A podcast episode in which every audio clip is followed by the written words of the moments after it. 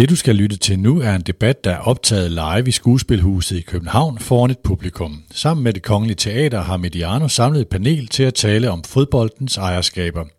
Vi har lavet samarbejde som en led i forestillingen Fodbold, Fodbold, Fodbold, der kører i disse dage i Skuespilshuset og snart skal på turné i hele Danmark. Tjek det Kongelige Teaters hjemmeside, hvis du vil vide mere. God fornøjelse.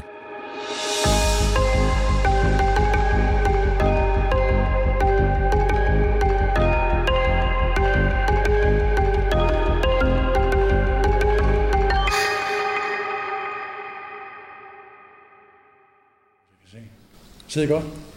Det er godt. Så vil jeg gerne sige velkommen til Skuespilshuset. Velkommen til en aften med fodbold på en noget anden måde. Tre knastørre fodboldmænd i en formentlig salvelsesfuld, højtidelig og i hvert fald alvorlig samtale om meget alvorlige emner. Vi er et dejligt sted, en dejlig udsigt til havnen, skuespilshuset, skønne rammer og det største publikum, Mediano nogensinde har haft til et live-arrangement. Dejligt at se jer. Inden vi præsenterer de tre mænd øh, heroppe på, øh, på, på podiet, skal vi slå en stemning ind, som vi ikke er vant til på Mediano. Det er tenor Nils Jørgen Ries, der skal synge Don Josés arie fra Carmen, skrevet af Bisset. Han er akkompagneret af pianisten Orsi Feiger.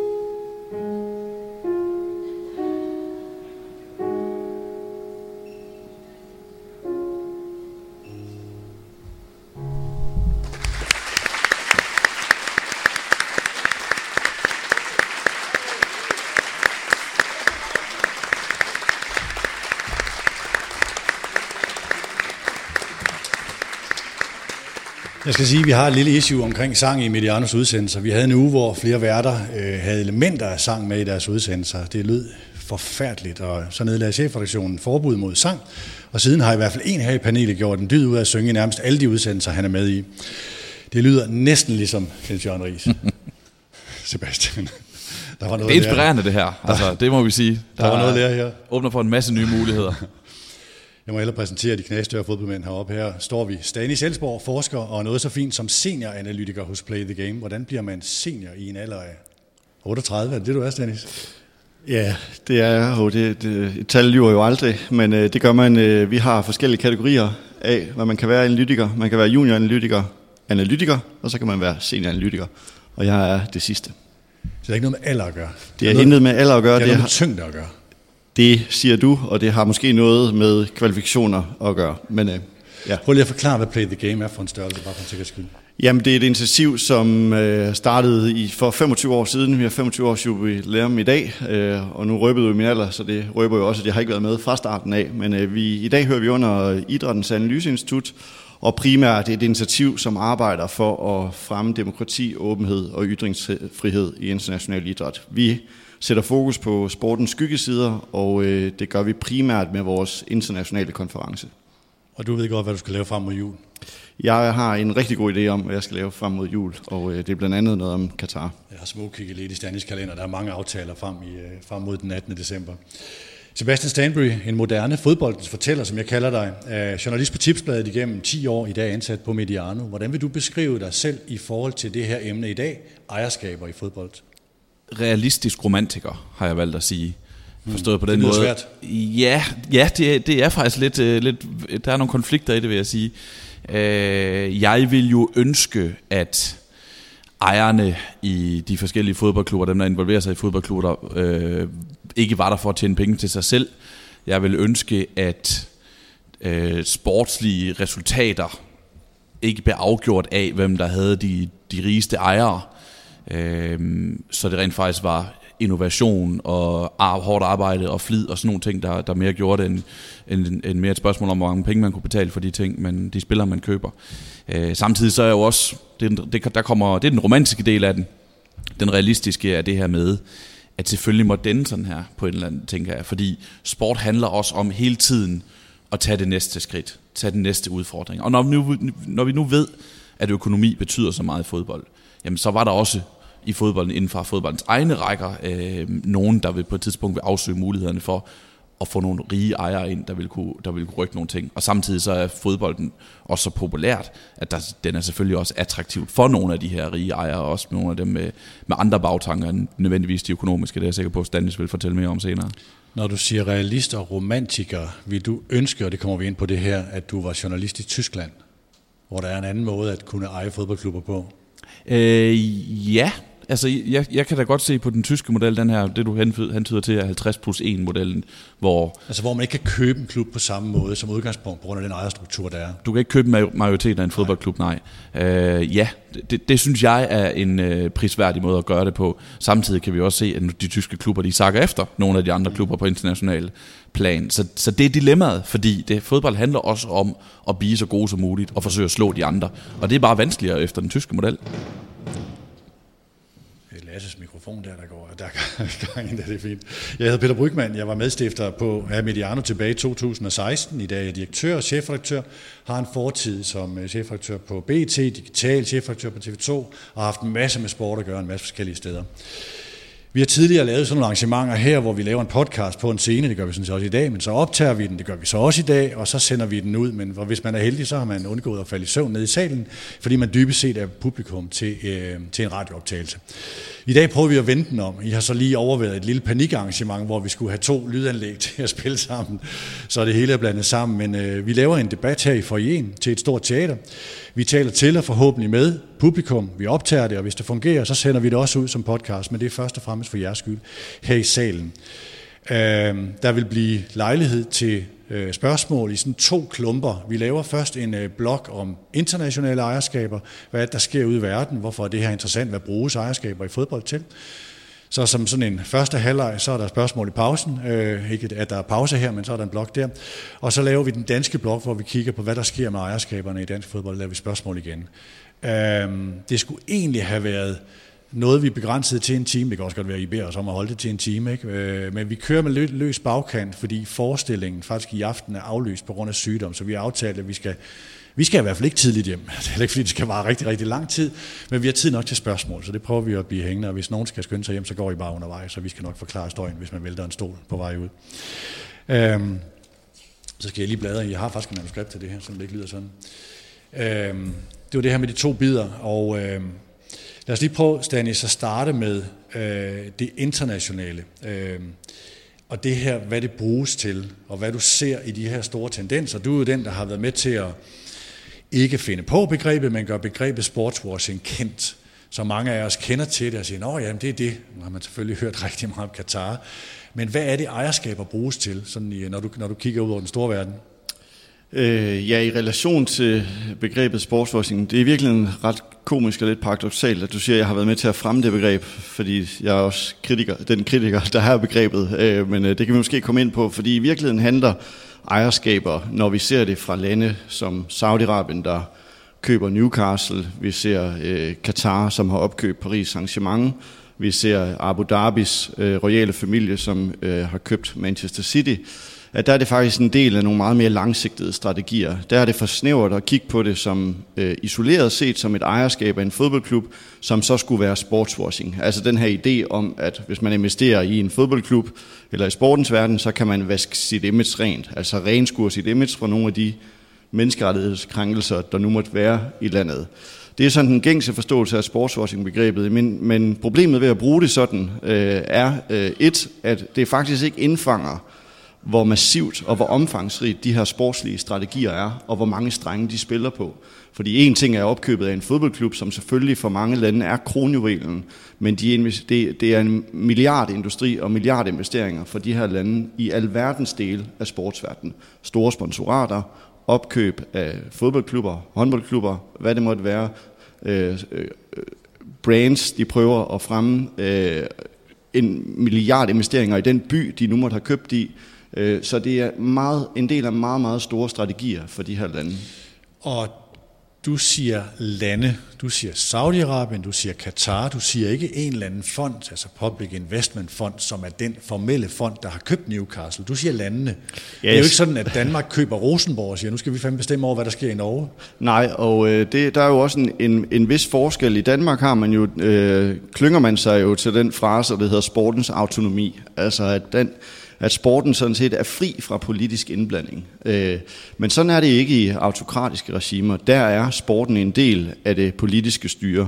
Og når jeg siger lande her, er det måske også vigtigt at præcisere, at det er jo ikke nationalbefolkningen, jeg taler om. Det er regimet og styret. Så når det er Saudi-Arabien, jamen så er det Mohammed bin Salman, kronprinsen, den de facto leder i Saudi-Arabien. Det er jo også ham, der er bestyrelsesformand i Public Investment Fund, som har købt Newcastle. Jeg ved ikke, hvordan det er lykkedes Saudi-Arabien at overbevise Premier League om, at det sådan set ikke var ham, der styrede øh, Public Investment Fund. En mand, der er blevet så stort et begreb, så I sådan nogen som jeg, I bare betegner ham som MBS. Ja, ja det, det, ikke sådan nogen som os. Det er vist mere over på den populære front. I her går det godt, at man øh, bare siger MBS. Nå, okay. MBS. Øhm, Prøv lige at tage, altså nu, nu er der meget omkring Katar. Øh, lige tage det her begreb sportswashing, hvis vi holder fast i det, selvom du bedre kan lide soft power begrebet af mit indtryk. Ja. Øh, så det, der kommer ud af det, nu er der så nogen som os, når vi kigger på det, siger, at de har godt nok fået meget dårlig omtale. Øh, så hvor I ligger hele ideen om washing i det, altså det at renskue sit image? Ja, og det er jo blandt andet... Der er det... aldrig noget regime, der har fået så meget fokus på menneskerettigheder, som nej, Katar har. Nej, og det er blandt andet også en af mine kritikpunkter af begrebet. Det er øh, for snævert i forhold til at se på deres store strategier her. Men lad os bare blive ved begrebet, fordi det har også vundet et meget, meget stort indpas i, i den danske befolkning blandt andet. Og øh, det har ikke mindst også den positive side været, at det har øh, helt klart løftet forståelsen af forholdet mellem sport, politik og menneskerettigheder på sådan en helt generel front. Så, så stor modstander er jeg ikke andet, og det bliver en lang, kedelig øh, akademisk øh, diskussion. Men det handler faktisk også om, at medier, inklusiv Mediano, I går ikke fri fra kritikken, bruger begrebet forskelligt fra gang til gang. Så det vil sige, at jeg kan finde en formulering på DR.dk, en anden på TV2.dk, Politiken, Weekendavisen, Mediano, og vi er ikke helt enige om, hvad begrebet faktisk øh, dækker over. Men når det er sagt, så, så er det klart, at der er også en ulempe ved at investere i store sportsbegivenheder som et VM eller et OL, nemlig at der også følger en kritik med. Og det er det, vi har set i massiv målestok i forbindelse med VM i Katar. De kiggede meget øh, på OL i Beijing i 2008, hvor de kinesiske styre nok lykkedes med øh, det her øh, årtusindets største propagandatriumf, fordi at kritikken faktisk endte med at være meget, meget lille. Og der tænkte Katar, at øh, jamen, hvis vi kan lykkes med det samme, fordi Kina har i øvrigt øh, lige så høj grad, måske endda værre menneskerettighedskrænkelser end Katar har, ja, så prøver vi også at satse på det. Sådan et øh, mere personligt spørgsmål. Nu bliver du ofte den, der forklarer de her ting. Så bliver du sådan den, altså hvis Mediano er knastør mænd, der taler om fodbold, så er du ham den knastør over for bredballet, der altid er lidt heldig omkring fodbolden. Hvad gør det ved din kærlighed til sporten? For jeg ved, du har den. Ja, jeg har kæmpe kærlighed, altså, øh, men, men det gør, at jeg får lyst til at kæmpe endnu mere, fordi jeg synes, at international sport er i dyb, dyb krise. Og i Play the Game vil jeg sige, at en del af sportswashing og autoritære regimers indtog i fodboldverdenen, håndboldverdenen, basket, hvilken som helst sportsgren. Men international idræt har altså en lang række andre problemer, som jeg også er optaget af. Overgreb ser vi i stort omfang, øh, både over for børn, unge og voksne. Matchfixing, kryptovalutaens indtog øh, er den næste store udfordring. Men det gør selvfølgelig, at øh, jeg også er blevet arbejdsskadet. Altså, øh, hvis jeg ser en hvilken som helst øh, basketballkamp med Brooklyn Nets, jamen så ser jeg også, der står Qatar Airways på gulvet. Ser jeg en tenniskamp fra French Open, US Open, Australian Open, så står der Emirates Airlines hen over skulderen på ham, der nu server. Og så ved jeg godt, hvad det er for noget geopolitik, der er på spil. Og øh, det har selvfølgelig gjort, at øh, en del af min kærlighed til mange af de sportsgrene, jeg altid har elsket, den, den, øh, den udfordres øh, ret meget. Kan man nogensinde elske det så? Mm, ja, fordi at øh, jeg har selv dyrket en masse sport, og jeg elsker det, som sport faktisk kan bidrage med. Og jeg tror på, at der er noget positivt i sport. Jeg tror på, at der både er noget demokratisk dannelse i at bruge kroppen, og børn og unge dyrker idræt.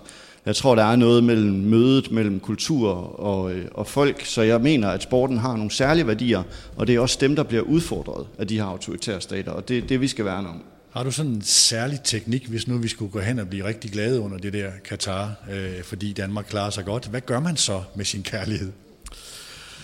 Oha, altså... Det er sin øh, begejstring, for det er, jamen, jo, den er jo ikke øh, ubetinget. Nej, og jeg vil sige, at øh, jeg synes faktisk, det er okay at være begejstret, men øh, det skulle gerne være over sporten, man er begejstret. Og så skal man, øh, det som jeg synes, der er rigtig glædeligt i Danmark i øjeblikket, øh, Øh, der har været rigtig meget kritik af dansk presse øh, og dækningen af store slutrunder som OL i Beijing, Tour de France i sommer, at man glemmer lidt skyggesiderne ved de her begivenheder. Men der er dansk presse jo langt, langt fremme i forhold til VM i Katar. Så jeg er ikke så nervøs for, om folk, befolkningen er oplyst om det, der foregår rundt omkring slutrunden. Og det, det er noget af det, jeg synes, der har manglet i mange år, fordi man bliver nødt til at fortælle begge sider af mm. medaljen ved de her slutrunder. Og der har dansk presse fejlet for mange gange. VM i Rusland øh, var en fadese, når vi kigger på på sportsdækningen af det. Vi, man missede fuldstændig ud på, hvad det var for et propagandashow fra Putin, øh, som skete i kølvandet på annekteringen af Krim i 2014, i kølvandet på det største statsstyrede dopingprogram siden Sovjetunionen, som blev afsløret i 15 og 16. Øh, så øh, der jublede vi alle sammen over, at nu kunne Putin stå og sole sig med, ja, det var både Peter Schmeichel og Lothar Matthäus og hvad de ellers hedder, de store stjerner Jeg er spændt på at høre, for jeg blandt publikum, hvordan I har det med, med jeres kærlighed i forhold til de her ting. Øhm, Sebastian, du er jo ofte den, øh, du har et, øh, du er redaktør på et format, der hedder Fodbold var bedre i 90'erne, som i den grad er gennemsyret af kærlighed. Når I taler i fodboldens kongerække, som andet format, du er med i, det er også sådan de her med de store spillere gennem historien, og I råber nærmest om kap i begejstring, i kærlighed til det her spil. Hvad gør den her udvikling i ejerskaber og det Stanis beskriver omkring slutrunder og alle de andre ting, ved din kærlighed til den sport, der fik dig til, at du i dag lever af det her? Jamen, den gør, det, gør det, det gør kærligheden mindre for mig. Det gør det. Den er der stadigvæk i, i fuld flor, men det, men det er jo så interessant, at grunden til, at vi er så mange, der har kærligheden til den her sport, og det er jo også derfor, at den er så attraktiv for øh, alle mulige øh, styre, som for eksempel Saudi-Arabien eller Rusland, og ligesom koble sig på Øh, det er derfor, den er så attraktiv for, for store sponsorer at koble sig på. Det er derfor, den er så attraktivt for diverse ejere at koble sig på. Så grunden til, at vi synes, at den her sport er så fed.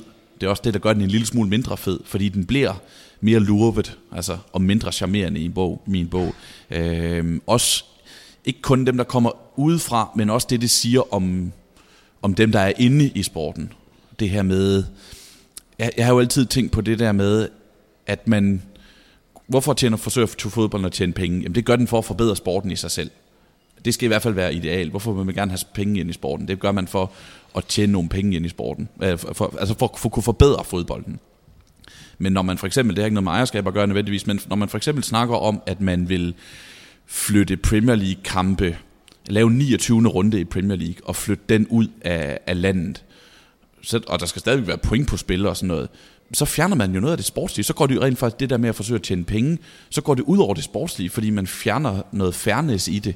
Øh, noget med, altså så har alle hold ikke lige mange ude- og hjemmekampe og sådan nogle ting.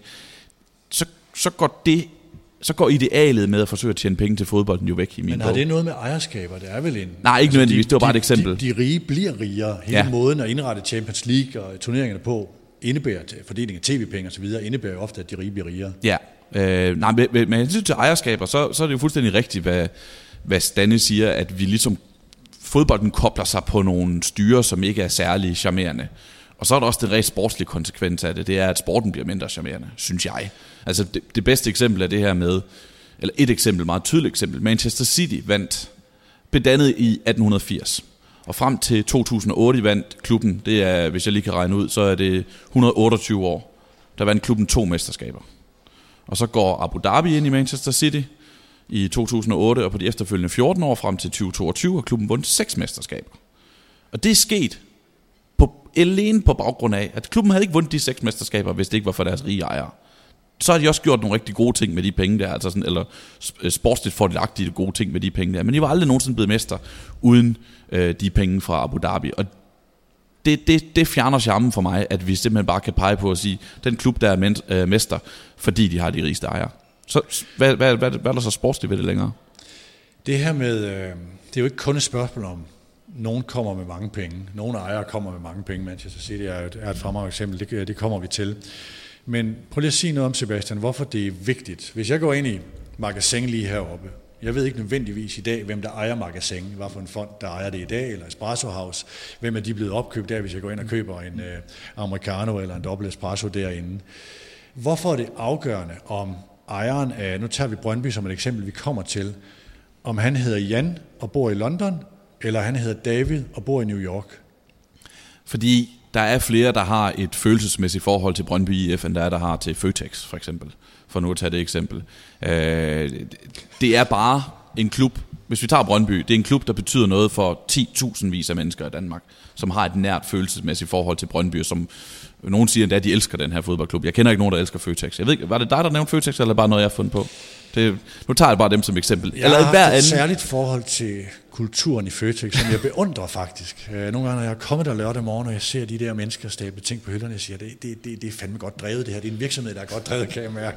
Så jeg har sådan en fascination af det, men det er noget andet. Ja, det er i den grad tidsspring, og en, pludselig en reklame for Føtex. Den, den, den, tager, er, den er ikke sponsoreret eller noget som helst, det var bare rent spontant. Nej, den, den tager jeg ansvaret for. Det kunne være hvilket som helst andet sted, man går ind og handler, øh, eller bruger i det anden virksomhed, man bruger i dagligdag. Fodboldklubber er jo mere end virksomheder. Så hvis ham, du talte om, der hedder Jan, sælger sin øh, fodboldklub til en, der hedder Blitzer, jamen så får det konsekvenser for rigtig, rigtig mange mennesker. Og hvor øh, Jan Bæk Andersen, for at tage efternavnet, virker det til, har i hvert fald ud af tid, han, han, er, han er fra Vestegnen, han er Brøndby-fan oprindeligt, har sikkert også andre baggrunde for at gå ind i Brøndby, men han er også i klubben for, at det skal gå godt for klubben. Så er David Blitzer der for, at det skal gå godt for klubben, så det kan gå godt for hans penge på. Nu kaster jeg lige ud en af mine øh, fabulader, jeg nogle gange har talt rigtig meget om, at fodboldklubber er kulturinstitutioner, og dem, der ejer fodboldklubber, er kustoder, fordi de har dem til låns i den periode, de ejer dem. Prøv lige at sige øh, din, dit, dit take på, hvorfor at fodboldklubber kan være, og meget ofte er, kulturinstitutioner. Øh, jeg er fuldstændig enig, og det er i hvert fald et ideal for mig, det der, at ejerne er, er kustoder, der går ind og varetager en klubs bedste interesser med det som det primære formål. Det ville være fedt, hvis det var sådan. Jamen det er det jo, fordi hvis jeg siger Aalborg, så er der rigtig mange og her i, stat, her i salen, der som det første tænker på OB. Og Kastevej. Det, er det, er det, hvad, er det? Det er vejen ud af Kastevej, ud, ud til Aalborg Vest, hvor stadion ligger hernede ved siden af svømmehallen. Ah, jeg tænker på Hornevej, fordi det der... Nå, sådan, der, der, der, det, er, det er træningsanlægget. Det er træningsanlægget, der ligger der, ikke? Øhm, det samme med Esbjerg. Det samme med Vejle, hvor jeg kommer fra.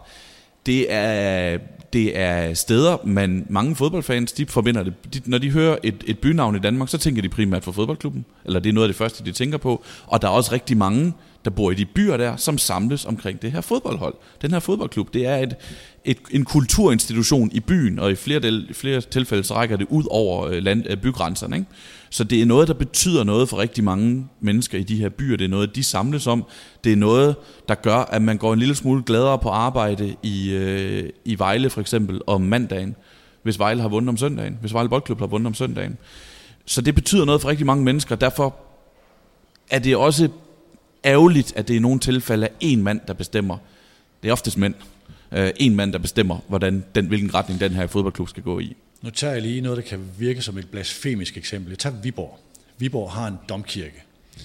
Man taler ofte om fodboldstadion som katedraler. Det er sådan noget, som nogle af os som sportsjournalister ynder at beskrive det her som den moderne katedral. Man går ind i det her, den her bygning, men hvis vi lige prøver at tage den alvorligt i forhold til, hvad betyder det for folk i byen og på egnen. Viborg har stor succes i øjeblikket, klarer sig enormt godt. Så har du lavet en sammenligning mellem, hvad domkirken betyder for Viborg, og hvad fodboldholdet, klubben, stadion, oplevelserne betyder for folk i byen? Jeg kan i hvert fald prøve, og så må dem, der er fra Viborg, øh, rette mig, hvis jeg tager fejl. Øh, jeg tror, at der er flere der har, i Viborg, der har glæde og en forbindelse til fodboldklubben i deres daglige liv, end der har til domkirken.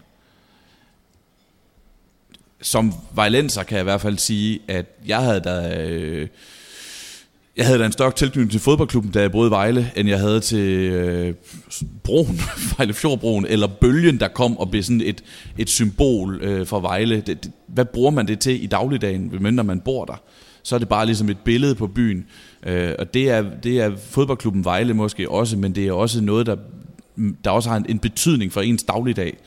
Øh, Jorge Valdano, den her argentinske fodbold, tidligere fodboldspiller, tidligere sportsdirektør, træner og sådan nogle ting. Han er, og poet. Ja, han er nemlig også poet. Mm. Og han sagde engang det her med, at der er ikke en, jeg tror ikke, der er en eneste dag, hvor mit liv ikke er blevet en lille smule bedre af, at jeg var med til at vinde VM i 1986. Mm. Og det synes, jeg, det synes jeg er så smukt et citat, fordi det kan man jo godt komme... Det, det, sådan vil der også være mange øh, almindelige argentinere, der har det med deres fodboldlandshold. Ikke? At de kan der, gå... Der, det, der er under det her antal argentiner, der ikke har det sådan. Ja, og de bliver en lille smule gladere i dagligdagen af. Så er der en masse andre problemer i Argentina, men de bliver en lille smule gladere i dagligdagen af, at de havde et landshold i 1986, der vandt verdensmesterskabet. Det samme med Københavner her i byen og FC København. Det samme med folk i Brøndby, det samme med folk i Silkeborg, da Silkeborg vandt bronze i foråret. Så er det noget, de vil kunne tale om, dengang Silkeborg var gode i foråret 2022. Så de her klubber, de bliver igen forhåbentlig. De er stadigvæk ret gode, og de skal nok blive gode, øh, fortsætte med at være gode. Ikke? Men det der, det forsvinder ikke. Den der glæde der, den forsvinder ikke, tror jeg. Så de her klubber, de betyder bare noget helt praktisk i dagligdagen. Og derfor er de mere værd end en domkirke. Nu siger jeg det. Vi, øh, vi taler bare her, og vi får ikke noget modspil, så I må komme løbende hen til mikrofon, hvis I siger, det der skal jeg ikke stå ude, uimodsagt. Øh, Stanis, lad os prøve at gå over til det internationale. Øh, og du får teten på det her. Du var inde på nogle af dem før. Hvis du sådan tager Øh, jeg ved ikke, om vi skal, vi skal sige, at det skal indgre, altså afgrænses til soft power, hvordan ejerskaber bruges, men lad os prøve at holde det på ejerskaber. Hvad er kerneeksemplet på, hvordan ejerskaber bruges på den internationale fodboldscene? Øhm, jeg vil faktisk sige, at øh, det, det er lidt forskelligt, fordi at øh, to af dem, som jo vil springe op med det samme, det er ejerskabet af Manchester City fra den royale familie i Abu Dhabi. Men de har faktisk en anderledes strategi, end Qatar har med ejerskabet i Paris Saint-Germain. For Manchester City er det øh, ligesom det er, øh, altså for Abu Dhabi er det det samme, som det er for Qatar. Det er en del af deres nationale strategi 2030, en diversificering af økonomien, og der indgår sportsinvesteringer. Øh, Når jeg siger, de er forskellige, og der er nuancer i det, så er det fordi, at for Manchester City bygger det på den her disnificeringsmodel. Man har flagskibet i Manchester City, Og så har man en lang række ejerskaber rundt omkring i verden. Man har i Sydamerika og, øh, og i Spanien, som blandt andet går ud på, at man her kan identificere talenter, meget dygtige fodboldspillere, som primært så i sidste ende skal lande ved flagskibet Manchester City.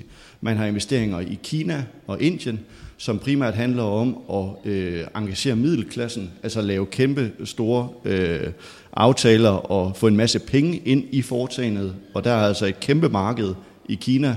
Øh, og så har man også øh, investeringer i New York og en klub derover, som jo selvfølgelig handler om, at, at New York er et økonomisk magtcentrum.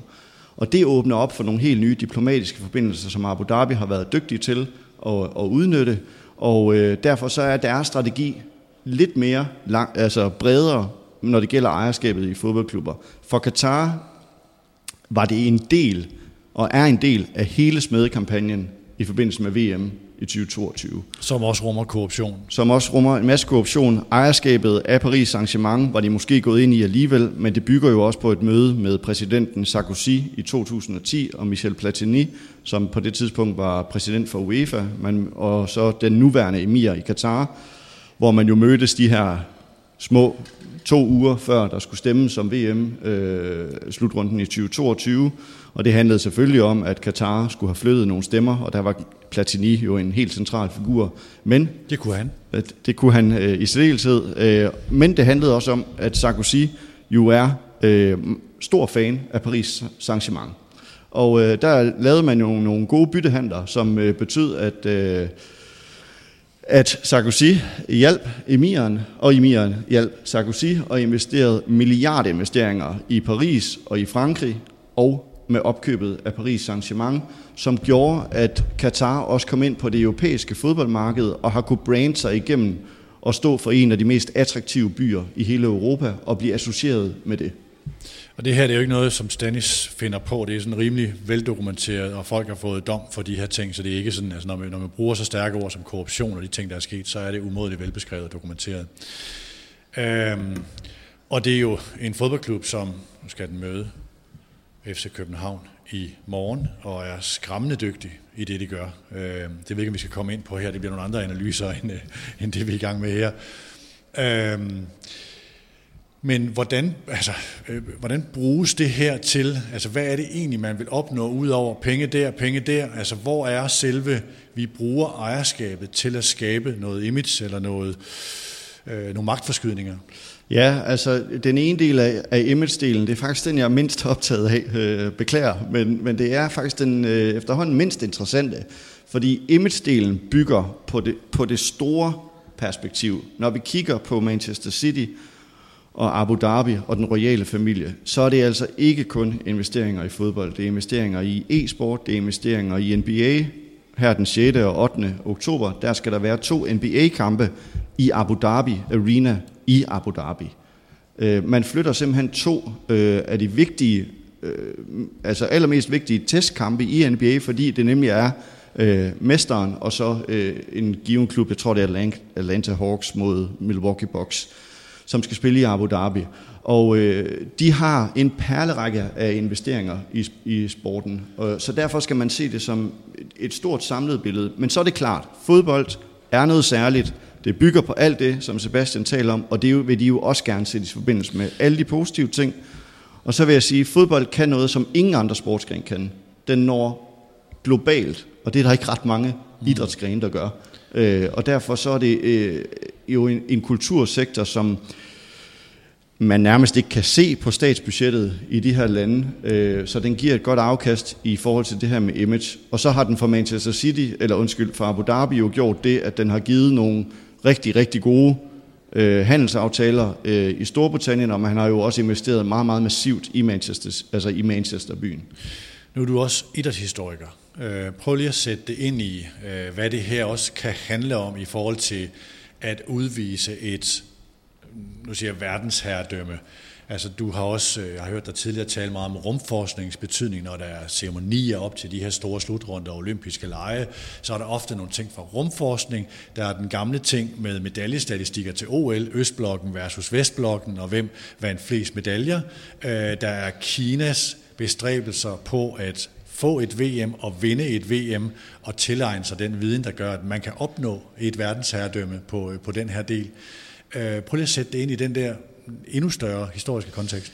Ja, det er der, man skal, man skal forstå sporten. Altså, den er bare én kultursektor blandt mange eller andre øh, områder, som de her lande investerer i. Og hvis man for eksempel tager Abu Dhabi, så investerer de også i grønne initiativer, vil gerne fremvise over for verden, at man også bekymrer sig om den del.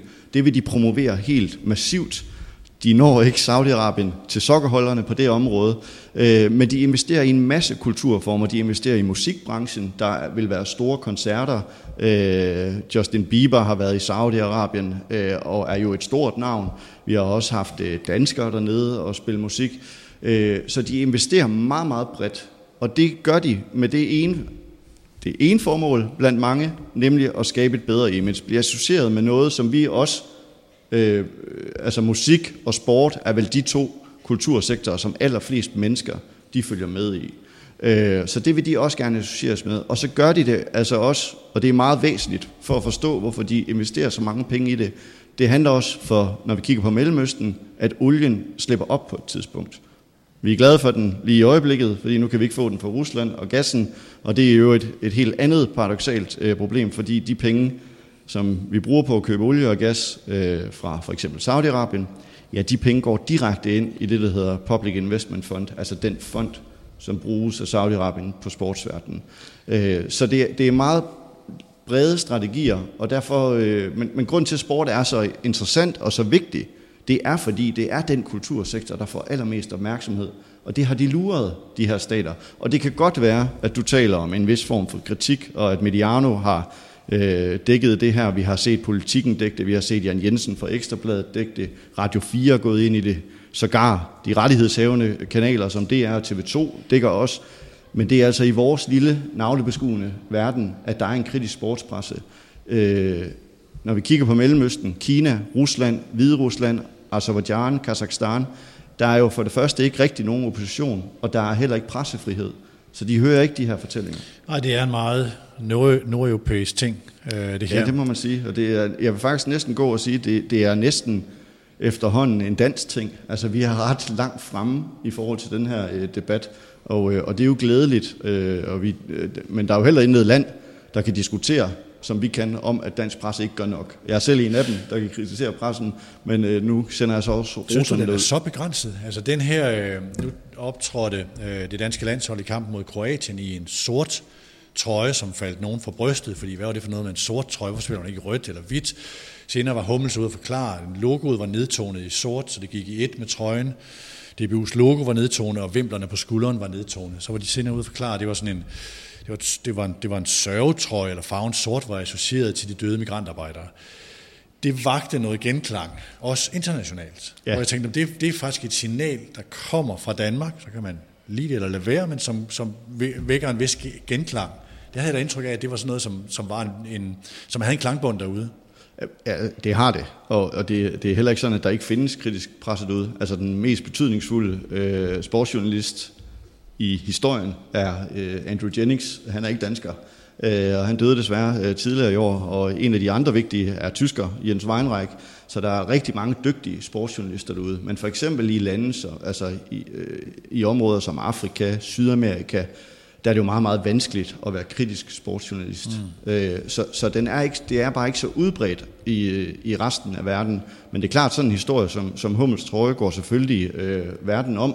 Øh, men i de lande, som øh, ikke har kritisk øh, sportsjournalistik, øh, jeg har holder også øje, jeg kan ikke læse kinesisk, men jeg følger øh, kinesiske medier, og øh, jeg, der har jeg ikke rigtig set øh, den her øh, trøje blive, blive portrætteret.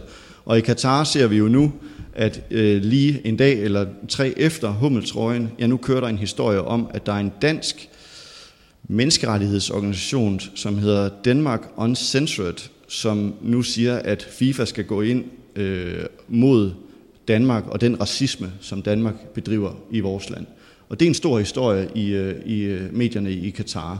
Så øh, der er mange, mange forskellige interesser, der kommer i spil, når det handler om kritisk sportsjournalistik. Så når du er så kritisk omkring Katar, Saudi-Arabien og Emiraterne, så bliver du på den anden side beskyldt for at være racist? Nu, øh, ja, det, det hænder, øh, men, men det er nu et fortal, øh, der gør det, og det, virker, det, virker, det behøver jeg måske ikke at sidde her og skal dementere. Jeg er på ingen måde racist, og i Play the Game har vi altså et ret stort internationalt netværk, og vi nyder at mødes med kultur, debattere med andre øh, kulturer, folk, der har andre holdninger. Men jeg kan sagtens slå fast, at styrene i Saudi-Arabien, Katar, Rusland, de er autokratiske regimer, som udfordrer sporten og som presser sportens værdier langt væk. Lige mens jeg stiller Stanis det sidste spørgsmål, jeg skal ikke bestemme, hvad I spørger om blandt publikum, men jeg kunne være nysgerrig efter i forhold til det her med ejerskaber af de hold, man holder med, i forhold til øh, om det betyder noget, øh, og her tænker jeg primært internationalt, vi kommer til det danske, øh, men også i forhold til de her dimensioner omkring kærlighed, vi har talt om. Jamen, betyder det noget? Er det lige meget, hvem der ejer klubberne? Øh, men lige det sidste spørgsmål til Stanis, som faktisk er lidt sådan kommercielt. Når man øh, falder over et klip fra VM i 1986, så kigger man på de der bandereklamer og siger, jamen, der står JVC, der står Sony og Visa og Kodak og sådan nogle ting. Der er nogle af virksomhederne, der, der, der slet ikke findes mere. Øh, hvor der i dag så står Hisense og Wanda og, øh, og en, en, en række andre virksomheder, som ikke er store på vores normale dagligdagsrater. Hvad er det her et udtryk for? Ja, i, i fodboldverdenen er øh, nogle af de største jo Qatar Airways. Når du, når du nu nævner de kinesiske, så øh, skal det jo siges, at det er en lidt anden øh, størrelse at med at gøre, fordi at de fleste kinesiske firmaer, vi, vi ser i sportens verden, er faktisk ikke entydigt statsejet. Men jeg kan godt gå så langt at sige, at de er i hvert fald statsinflueret. Øh, men når det gælder Qatar Airways, som er en af de helt store spillere i sportens verden og fodboldverdenen, er det, er det mig, der... Nej, er det ikke Jeg tror, det er publikumsmikrofonen. Okay. Som, øh... Øh, det er jo en, et andet element af deres sportswashing, soft power strategi. Det er statsejet selskaber som Qatar Airways, som jo sidder meget, meget massivt på sportsverdenen, har været sponsorer for nogle af de allerstørste klubber.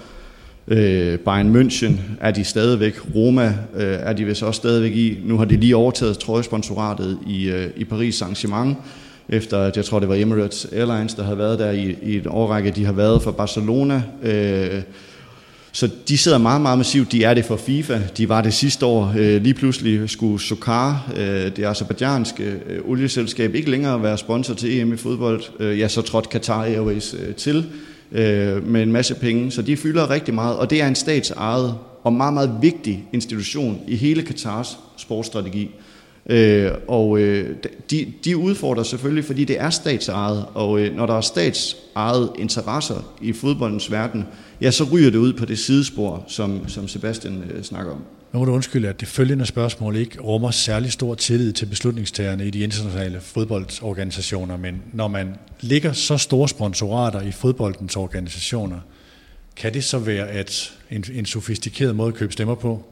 Ja, det kan da i hvert fald. Øh, vi ved, at man penge følger magt, og det er jo det, som Katar har været så dygtig til. Et, at sende, øh, lave store sponsorater i FIFA. Altså, de er jo hovedsponsor af FIFA. Ikke bare VM-turneringen, men af FIFA.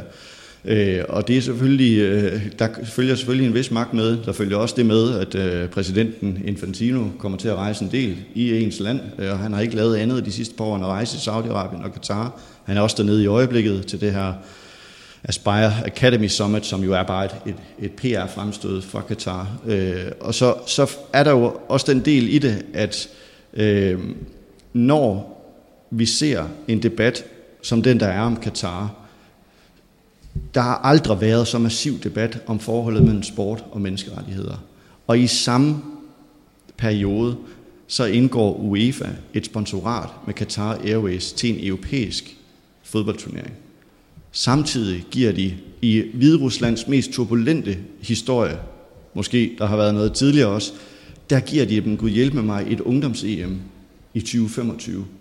Så det virker ikke som om, og Infantino i samme periode giver et klub-VM til de forenede arabiske emirater. Så det virker ikke til, at idrættens ledere har lært af den debat, som vi bryster os af, at vi har i Danmark. De kigger mod autokratierne, og i øjeblikket er det altså autokratierne, der vinder over demokratiet. Nu handler det her jo primært om ejerskaber og klubber, men lad mig lige smide et spørgsmål ind, som, som jeg er ret optaget af. Øh, øh, der, er, altså der skal tildeles et værtskab af VM i 2030. Det forlyder, at øh, den fuldstændig oplagte alliance af Grækenland, Ægypten og Saudi-Arabien agter at søge sammen tør du sætte procenter på, hvad chancerne er for, at de skulle få slutrunden i 2030? Jamen, der er jeg jo fodboldromantiker, og jeg håber, det går til det øh, sydamerikanske bud. Men jeg vil sige, at Saudi-Arabien ligger godt for land. Infantino har jo lige været dernede. Der var en stor boksekamp i Saudi-Arabien her for et par uger siden, og der var fodboldpræsidenten selvfølgelig til stede til en øh, boksekamp. Det er klart. Og så vil jeg bare sige, at Saudi-Arabien har lige fået de asiatiske vinterolympiske lege i 2027. De har de asiatiske sommerlege i 2034. Katar har dem i 2030. Så de er godt på vej ind i øh, fodboldverdenen, også med opkøbet af Newcastle, og øh, vi vil nok også se saudiarabiske sponsorer trænge ind. Altså Aramco, olieselskabet, fylder jo en stor del i Formel 1. Det fylder en kæmpe del i, øh, i golfverdenen, og den, det, den sidder øh, Saudi-Arabien på. Og vi vil også se saudiarabiske øh, sponsorer trænge ind i fodboldverdenen, og med den øh, indtrængen følger også magt senere hen. Lad os prøve at se, om øh, der er nogle spørgsmål i salen. Ja, men først så vil jeg sige, at jeg får Viborg, så det med domkirken, den er god nok. Fedt. øhm, og så øh, er det måske ja, det er et spørgsmål omkring det her med motiver for ejerskaber. Øh, vi har hørt det her med blød magt og, og Mellemøsten og Kina, men hvad med amerikanske ejere? Hvad, er det økonomiske motiver, for eksempel Chelsea, eller hvad, hvad er motiverne for dem? Ja, og, og der er en skælden i det der, om end det kan have nogle af de samme øh, mekanismer. Vi ser det også, øh, for eksempel når vi så snakker greenwashing, det bliver sporten også udsat for. Det er nogle af de samme mekanismer, der går igen. Men det, der er centralt, for eksempel med investeringerne fra, fra Mellemøsten eller fra Rusland, for eksempel, så er det, at det har været statsorkestrerede initiativer. Og øh, jeg er faktisk ikke øh, så ekspert i de amerikanske ejerskaber, men meget bekendt er det ikke nødvendigvis den amerikanske stat, som står bag de investeringer. Det er forretningsfolk, som går ind i fodboldverdenen. Men det har selvfølgelig øh, jo også den, øh, at man jo gerne vil sætte sig i forbindelse med noget positivt, og at man gerne vil udvikle sine diplomatiske netværk og sine forbindelser i andre dele af verden.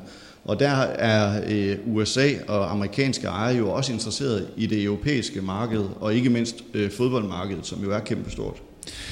Altså det der, nu er der jo både de store øh, sådan Chelsea, øh, Liverpool United øh, ejerskaber, som er sådan ofte konglomerater, der er specialiseret i underholdningsindustrien. Når man ser så stor en trafik omkring de danske fodboldklubber, så er det jo dels et udslag af, hvad er interessante investeringsobjekter øh, derude i et marked med lav rente, og de danske klubber er ret billige. Altså der er den her med den tyske model, som vi lige var inde på indledningsvis. Du kan købe, du kan få lov at købe de danske klubber. Det er sværere i Sverige også, ikke? Jo, de ja, har også et, det er svært i Sverige og svært ja. i Tyskland. Øh, du kan gøre det i Danmark, og de er ret billige i forhold til at skulle købe en klub i Premier League, og det er derfor, der er sådan en, en, øh, en ret stor interesse omkring, øh, når OB melder ud, og så siger, at vi, vi vil faktisk gerne have nye investorer, så er der i hvert fald nogen, jeg ved ikke, hvor stor interessen er, men i hvert fald nogen, der går ind og kigger på det. Og ofte vil man kunne spore nogle af de her tilbage til at sige, at de kommer fra det amerikanske marked. Så derfor Øh, det, er sådan, at det er simpelthen et, et investeringsobjekt, og ofte for nogen, der specialiserer sig i den her branche, og er meget øh, know-how og databaseret og sige, at vi har lært så meget fra amerikansk idræt. Det var det, ejerne sagde fra, altså, altså omkring Esbjerg. Det havde man så ikke helt, men, men det, det, var, det var faktisk en, en af de meget skræmmende cases, som jeg tror, vi kommer tilbage til.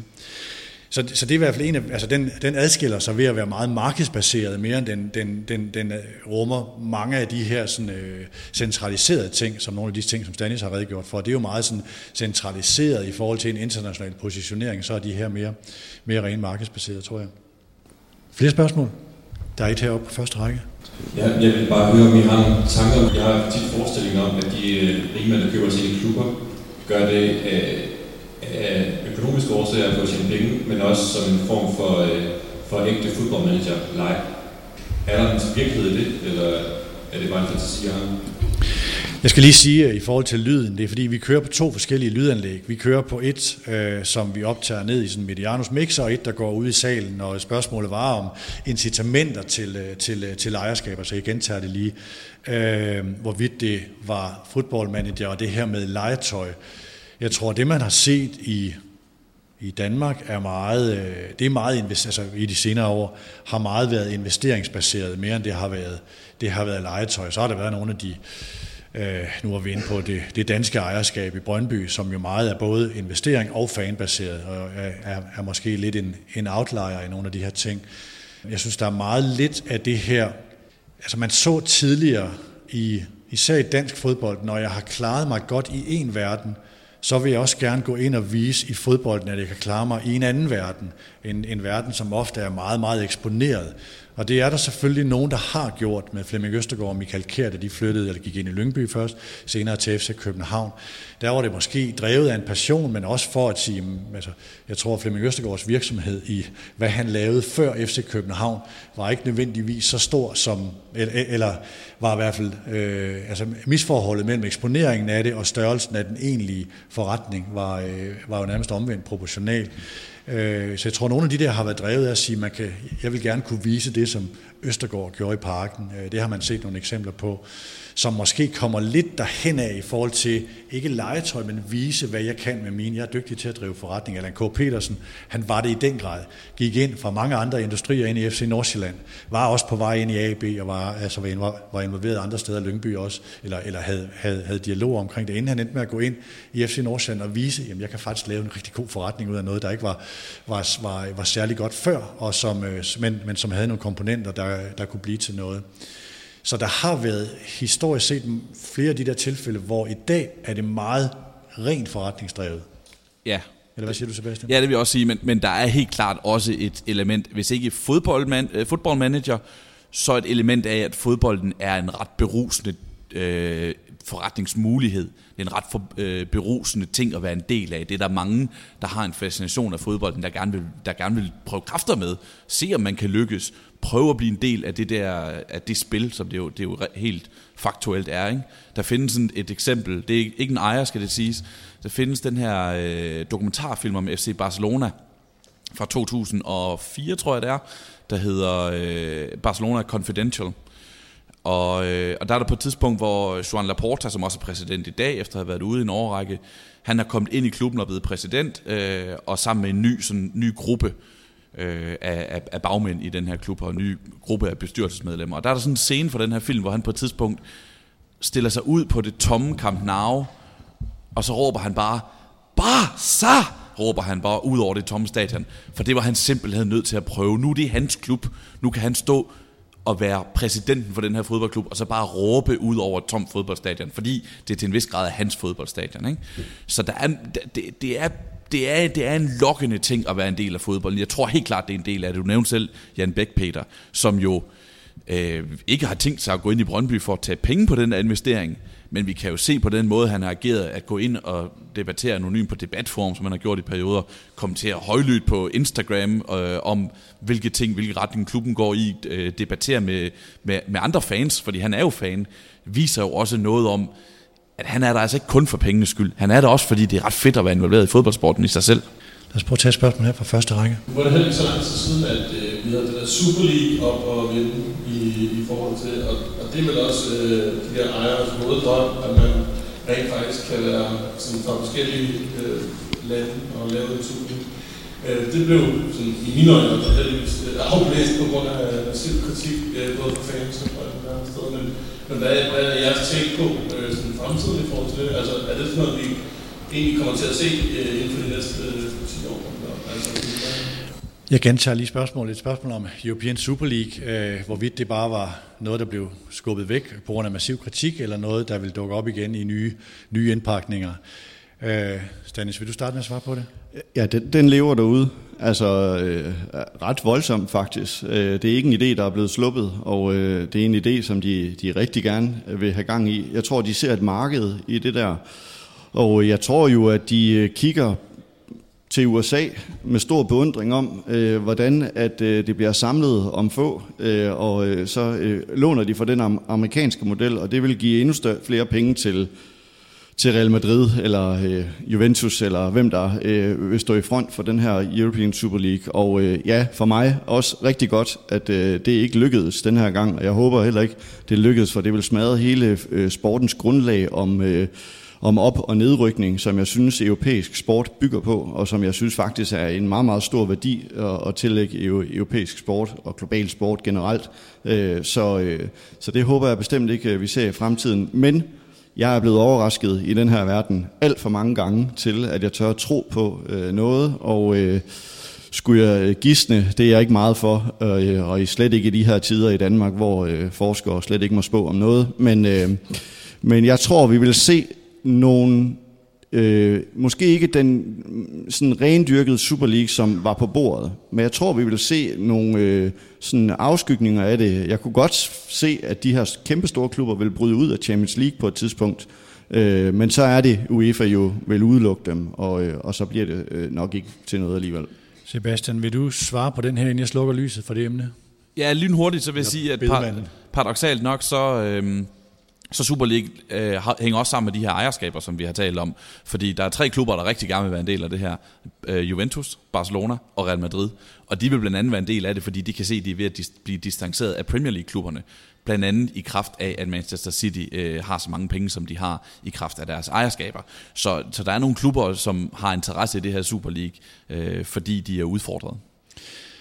Og jeg erklærede så, at jeg var bedemand i det her, øh, i forhold til at være skeptisk på det. Og det er jo fordi, at, at det er jo en, fodbolden er en markedsindustri, selvom der er fodboldens institutioner, der tager beslutningerne, men de skal jo hele tiden forsøge at holde forerne samlet i den her flok, at man ikke bryder ud og laver de piratligaer, der altid bliver truet med, både internationalt og nationalt. Og derfor blev Champions League født, derfor blev Champions League lavet om, og derfor bliver de her turneringer lavet om i en takt, hvor det vedbliver at være en markedsmekanisme, hvor de rige bliver rigere og bliver sikre på ikke at få dårligere år, eller ikke at få dårlige år. Og det er jo det, det hele er indrettet på. Og samtidig er vi som forbrugere, øh, vi synes jo, det er mere spændende at se Juventus selv i et år, hvor de er pivringe, end at se Freiburg i et år, hvor de er fantastiske og er sådan et dejligt hipsterhold, eller hvad ved ikke, om det er et rigtigt eksempel, men Eintracht Frankfurt for eksempel. Ikke? Øhm, så der er også nogle mekanismer, hvor vi forbrugere svarer med vores remote control. Vi ser hellere de store hold i det, og derfor er beslutningstagerne presset fra to sider. Presset fra det indre, de magtfulde klubber, men de er også presset for os forbrugere, fordi vi vil også helst se de store. Ikke? Så der er nogle mekanismer, som er nogle rene markedsmekanismer, der gør, at det bare er et kontinuerligt skred i retning mod, øh, om det så er en europæisk Super League, men det er jo de facto noget af det, vi har, og det, der foregår i midtugen. Det er forskellige grader af europæiske superligaer. Jeg ved ikke, om det besvarer spørgsmålet. Det er en lille smule dystert noget af det her, men, men, men det er også nogle rene markeds, øh, markedsbetragtninger. Nu prøver jeg lige at kigge ud over salen, og så stiller jeg et spørgsmål. Hvor mange af jer er kommet for at høre om ejerskaberne af de danske klubber?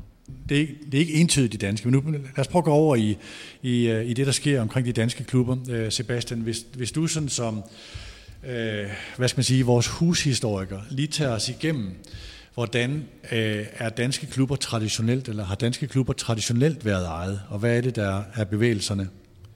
Jeg sad, du, da, du, da du sendte mig manuset, Peter, så sad jeg og spekulerede over, hvornår var det egentlig, vi begyndte at bruge det her ord ejer helt konkret?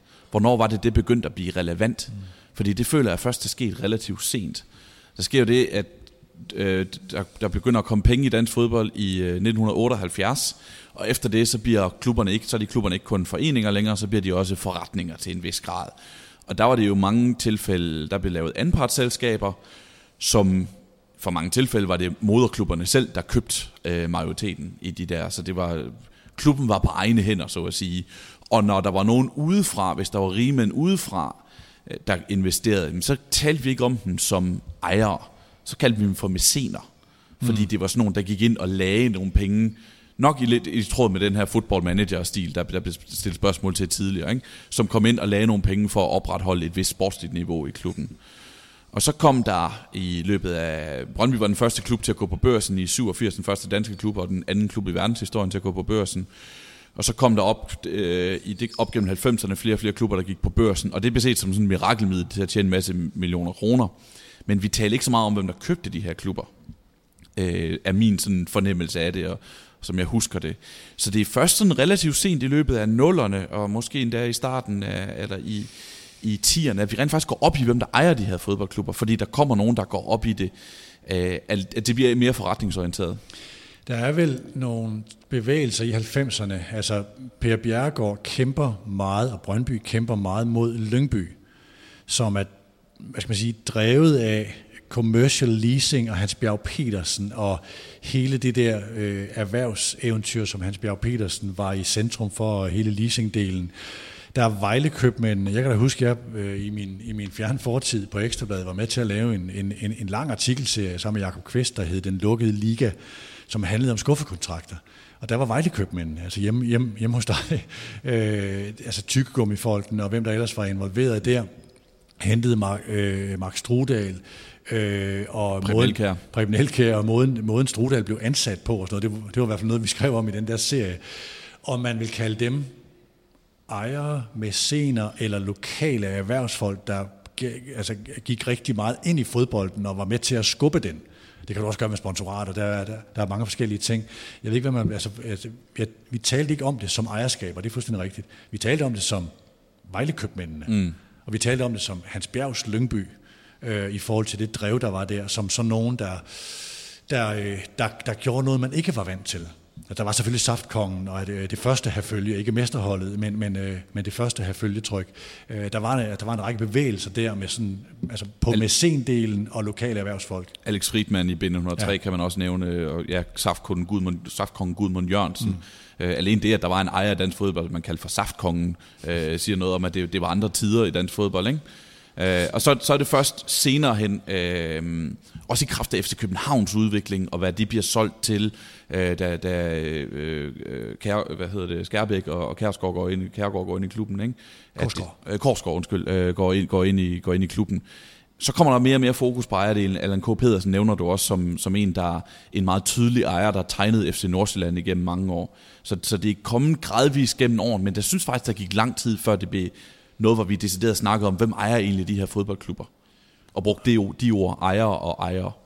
Ja, der var altså Kurt Andersen og AGF, og blev meget sådan udskældt og i perioden nærmest latterliggjort. Jeg tror faktisk, hans forretning endte med at være ok øh, i forhold til, øh, da han solgte det. Så der har været mange historier. Prøv, prøv at beskrive det, der, det, man så ser i nutiden. Og hvis vi lige prøver at starte med, øh, jeg har bedt dig på at tage en god case med, hvor man siger, hvad, kan et, hvad er et godt ejerskab? hvor det faktisk er gået godt, eller går godt, og, og, øh, og, og det modsatte. Hvis vi lige starter med det gode. Ja, og hvis vi lige starter med at opsummere, hvordan situationen mm. så er i dag, så er der, hvis vi tager på Superligaen, så er der sådan en række klubber, som er defineret ud fra en majoritetsejer, for eksempel Brøndby med Jan Bæk, øh, øh, hvad hedder det, kan man nævne, øh, FC Nordsland med Mansur-familien, øh, og Lyngby, der ejer Friends of Lyngby, som så igen er en majoritetsejer, men som består af mange forskellige. Og så er der mange klubber, som er ejet af små, stadigvæk meget lokale ejere, som har mellem 5-20 procent øh, af, af ejerandelene, som vi ikke hører så meget om. Det kan for eksempel være, at vi hører ikke så meget om, hvem der ejer AGF eller AB for den her del. Hvis jeg skal nævne et godt eksempel på et ejerskab, så vil jeg tage FC Midtjylland.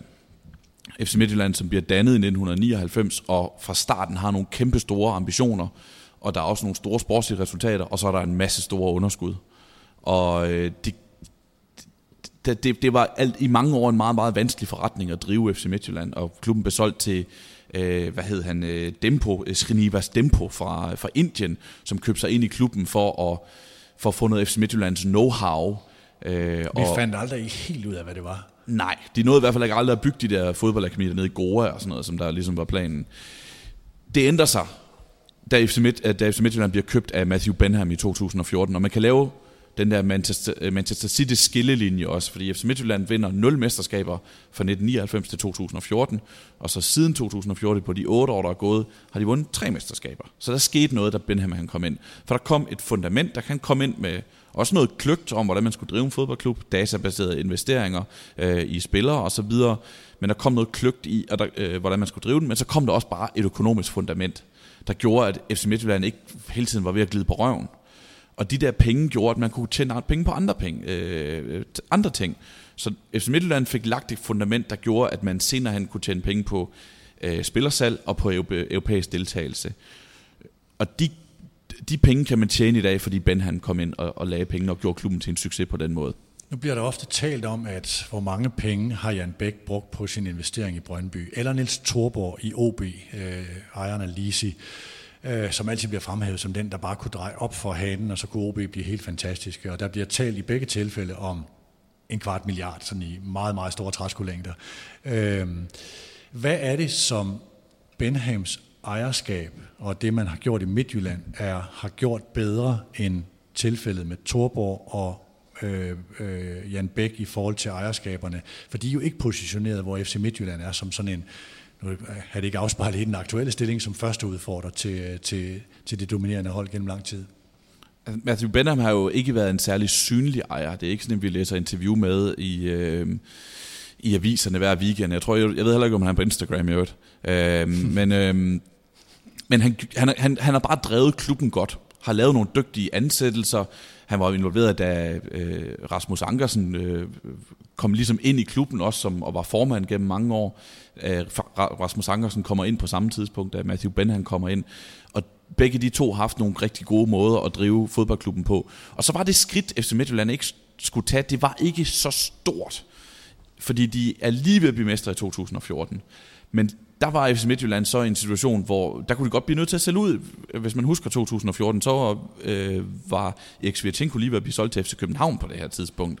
Men der kommer Benham ind og har det økonomiske fundament, der gør, at man man kan sige, vi behøver ikke sælge Erik Svirtenko til vores nærmeste rival eller den største klub i Danmark. Vi, man kan beholde ham selv, forlænge kontrakt med ham og sørge for at bygge gradvist op. Så for mig var det, at Benham, altså historien er, at man drev klubben klogt, og man undgik de der nedture, der automatisk kommer, hvis man mm. ikke har det der økonomiske fundament.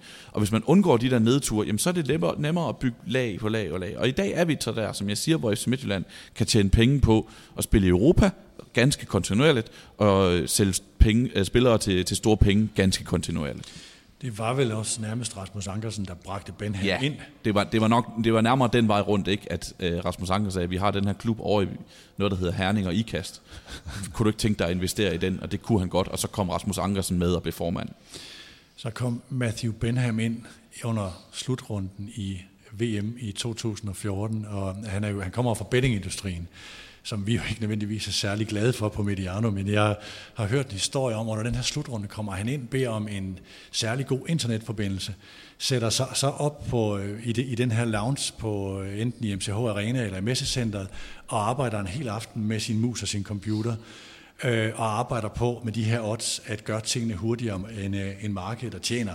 I, på den her aften så mange penge, så jeg tør næsten ikke Altså, jeg tror, jeg, har, altså, jeg fik beløbet at vide, da jeg, da jeg hørte om den her historie. Jeg tør ikke sige det her, fordi jeg, altså, jeg er slet ikke sikker på det, men, men det er jo meget, meget store penge, der spilles for her. Øhm, så det er jo sådan en, at det er et ejerskab, der, øh, der er gået godt. Midtjylland er bedre positioneret i dag, end da de var, da det her startede. Ja, og han havde jo så også, øh, vi snakker også meget om flerklubsejere, øh, det er dem, vi har faktisk ikke så vendt så meget af i dag, men det fylder meget af debatten. Han, var jo flere, han, han blev jo flere klubsejere, fordi han også havde Brentford, og han havde drevet Brentford rigtig godt, så han kom med den her know-how om, hvordan kan man faktisk drive en succesfuld fodboldklub. Og nu er Brentford i Premier League, øh, er i gang med år to, og vi ved ikke helt, hvordan flerklubs ejerskabet vil, vil, vil arte sig, når der kommer en, et niveauforskel der. For lydende om, er, er Matthew Benham interesseret i at sælge sit ejerskab, men det er et spørgsmål, jeg ofte stiller, når jeg hører diskussionen om flerklubsejerskaber. Jamen hvad så med Midtjylland? Var det så farligt for Midtjylland at være en del af et flerklubsejerskab? Hvordan ser du på det, Sebastian? Nej, det har det jo ikke været. Øh, det har det jo helt tydeligvis ikke været, fordi FC Midtjylland har været en succes. Og det der, vi regnede med, at de skulle miste alle deres spillere, til, deres dygtige spillere til, til, til, til Brentford, det er, jo, det er jo ikke sket. Tværtimod, så er de jo så, altså de har solgt øh, Rafael, ikke Rafael Onieka, Frank Onieka til, øh, til Brentford, og til en god penge på det. Så øh, det, det har jo ikke været sådan, at de bare systematisk blev be, be for, for de dygtige spillere og, og dygtige folk i, i, øh, i, i staten og så videre. Det, det har jo ikke været tilfældet. Det, det har jo været en fordel for Midtjylland, men det har også været en fordel for Brentford. Det synes jeg faktisk er interessant, fordi jeg tror også mange tænkte, da Benham kom ind i, i Midtjylland, så kunne det være sådan noget med, at så kunne FC Midtjylland låne dygtige, talentfulde reservespillere, der ikke lige var helt gode nok til niveauet i Championship. Men det er faktisk, det, det, der har jo været et større dansk aftryk på Brentford, end der har været et engelsk aftryk på FC Midtjylland. Mm. Forstået på den måde, at, at de ligesom udnyttede connection og koblingen til Danmark til at hente en masse danske fodboldspillere og trænere. Så har jeg bedt at tage en, øh, et eksempel med på et ejerskab af en dansk klub, som ikke er gået så godt. Ja. Du har en del at vælge imellem. Der er faktisk en del, desværre. Øh, groft sagt, så ved de jo alle sammen det samme. Dem her, mange af de her investorer, vi har set i Danmark, de udenlandske investorer, de vil købe en dansk fodboldklub, og så bilder de sig ind, at de er en lille smule klogere end alle andre, så vi kan, vi kan finde via vores data og vores smarte data og vores computer, så kan vi finde nogle fodboldspillere, som markedet har overset, så kan vi købe dem, så kan vi gøre dem skide gode, og så kan vi tjene kassen på at sælge dem til udlandet. Sådan er der rigtig, rigtig mange fodboldklubber, der drives, fordi det er sådan, man øjner at tjene penge på de danske fodboldklubber, det er via transfermarkedet. Øh, det med de europæiske turneringer og tjene penge via det, det ligger længere ude i fremtiden. Der skal du være rigtig god, fordi så mange europæiske pladser er der ikke. Men man tænker, vi kan, drive, vi kan tjene nogle penge på transfermarkedet. Der er bare rigtig mange af de her investorer, som har undervurderet ligaen. Der er også nogen, der har undervurderet den til at starte med, og så rettet op på det, og faktisk er blevet ganske store succeser undervejs. Men der er også nogen, der bare under, undervurderet ligaen med nærmest fatale konsekvenser. jeg, jeg, tror, jeg, ved, jeg tror, jeg vil sige det samme, som du vil sige, Peter, som det største skrækeksempel, og det er Esbjerg som får øh, amerikanske ejere, en, en stor, større investorgruppe med den her Pacific Media Group i, øh, i, øh, i, i spidsen. Øh, Paul Conway, din gode kammerat, som... Øh, det ubetinget største blålys, der nogensinde er set i dansk fodbold. Jeg beklager, jeg siger det igen, men jeg er nødt til at sige det hver gang hans navn. Ja, det, var, det, var, det var en knap, jeg trykkede på bevidst. Øh, som var i spidsen for, som talsmand for den her klub. Og de skulle jo det samme. De skulle ind og øh, bruge noget data til at øh, købe nogle gode spillere. De skulle jo snakke jo også meget om det danske akademi, danske akademi og danske spillere osv. Øh, kommer ind i øh, tidligt 2021 misser en oprykning til Superligaen. Det skal man gøre noget ved. Man skal have banket noget disciplin ind i den her fodboldklub. Man øh, ansætter øh, en, øh, en meget speciel øh, træner, Peter Hyballa. Det bliver en kæmpe katastrofe, fordi man igen har fuldstændig undervurderet, hvad er det for et sted, man er, hvad er det for en liga, hvad er det for en klub, man er i. Peter Hyballa bliver en fiasko. Esbjerg, som havde, som havde fyret deres træner sæsonen før, fordi de ikke var rykket op i Superligaen, ender med at rykke ned i anden division. Så nu er Esbjerg, som havde vundet bronze i 2019, som kommer fra en af de 5-6 største byer i Danmark, alt efter hvordan man måler det, har vundet fem danske mesterskaber og spiller nu i, i den tredje bedste række. Det for mig er indiskutabelt den største katastrofe af et ejerskab, vi har set i Danmark. Øhm, vi kan også lige prøve at tage, eller nu har jeg øh, lagt op til et eksempel, hvor vi kigger på øhm, Øh, Øh, det var sådan betinget af, at forestillingen fodbold, fodbold, fodbold skulle være i aften. Henrik Sklarni, der, der har skrevet stykket, af OB-fan. Øh, jeg kunne godt tænke mig lige at prøve, prøve at tage OB som eksempel. De har fyret deres træner, de er, øh, øh, er blevet skilt fra deres, fra deres sportschef og står nu i en situation, hvor økonomien er rigtig dårlig. Man ligger på en nedrykningsplads lige nu som nummer 11, og har sagt, at man øh, godt kunne tænke sig at tale med nogle investorer. Øh, læs på nordjysk, vi er lidt på røven, og vi har brug for nogle penge. Øh, hvad tænker du om OB som et objekt for en investering i den situation, de er i? Altså OB har noget, et, et, altså et solid forankring, der gør, at jeg godt kan se, hvorfor de vil være interessante for, for investorer. Og jeg kan også godt se, hvorfor det vil være... Og det, øh, også i kraft af, at OB er stadigvæk en af de klubber, der er ejet altså på mange hænder, og mange af dem er lokale. Den største aktionær i OB, og nu har jeg siddet og kigget ned med manus, jeg ved ikke hvor mange gange, øh, fordi jeg simpelthen ikke kan huske det her navn, så anonymt er det, er noget, der hedder IS Byggefelt B. Det er simpelthen den største aktionær i OB. De har den største andel af, af, af aktierne i OB. Så, så det er en af de der klubber, der er på mange små lokale hænder for, for så vidt, øh, for rigtig mange tilfælde. Så derfor er det der er en mulighed for, at man kan gå ind og købe de her små aktionærer ud, og så få en større, stor majoritet af, af klubben. Derfor er det interessant for, for investorer. Om det bliver en succes, det kommer fuldstændig an på, hvem der køber sig ind i klubben. Ja. Og, det, og det ved vi simpelthen ikke, hvis der er nogen, der ender med at købe det ind i det. Men OB er i en situation lige nu, hvor de er rent sportsligt, har problemer i bunden af Superligaen, og næsten hvad værre er økonomisk, er de hægtet af af nogle af de andre provinsklubber. Så de har brug for at tjene penge, og de har brug for, de har brug for penge til at tjene de penge. Og der er det der, en investor kommer ind i, i, øh, i billedet. Ligesom, lidt ligesom det var i Midtjylland, ikke? Så, så man ikke er nødt til at sælge Mathias Ross til Galatasaray bare for at lukke et hul men at man rent faktisk kan tælle, tælle ham, og, og det, det, det løfter noget, fordi man tjener mange penge på det. Um, hvis vi lige prøver at tage det der kustodebegreb ind. Dem, der sælger klubben, er jo ofte bevidst om det her. De vil, det er også deres eftermæle, der er på spil i forhold til, hvem går det ind i en dialog med, hvem overleverer de nøglerne til, eller sælger deres, øh, deres aktier til. Sønderjyske øh, bedyrede, at det var, man ville satse på de lokale værdier, og ind kom en ejer, der højtryksbulede Glenn Ridersholm efter to pokalfinaler ud af klubben, satte to helt imponerende blålys ind. En, et datageni fra USA, der ikke vidste noget som helst, og øh, fandt en tysk træner, der førte dem direkte med, med raketfart ned i første division, øh, og er i dag på lokale hænder. Øh, Torben Fristrup, øh, bestyrelsesformand i OB, siger, jeg hørte for et år siden ham sige det der med, at vi har haft dialog med andre, men vi er ikke til salg nu, og så kommer de lidt på halen, eller lidt på altså, altså økonomiske problemer, så vil man pludselig gerne sælge. Jan Bæk, for at tage det her, de dialoger, der er, øh, man har sådan fra fanside hørt om den her golden share, altså en gylden aktie, en slags vetoret, hvor der bliver lavet en eller anden, jeg oversætter til, det til en fundats, holdet spiller i gult, stadion hedder Brøndby Stadion, øh, den er ledet på, øh, på, altså på, på Vestegn, ledelsen sidder der, der er sådan nogle ting, som fansene skal købe ind på. Mange ting, både da Sønderjyske gik ind i dialogen med Platik-familien, så jo godt ud, Esbjerg, der skulle ryddes op, fordi spillertruppen havde igennem årtier nærmest fyret den ene træner efter den anden, og øh, kulturen var set udefra beskadiget.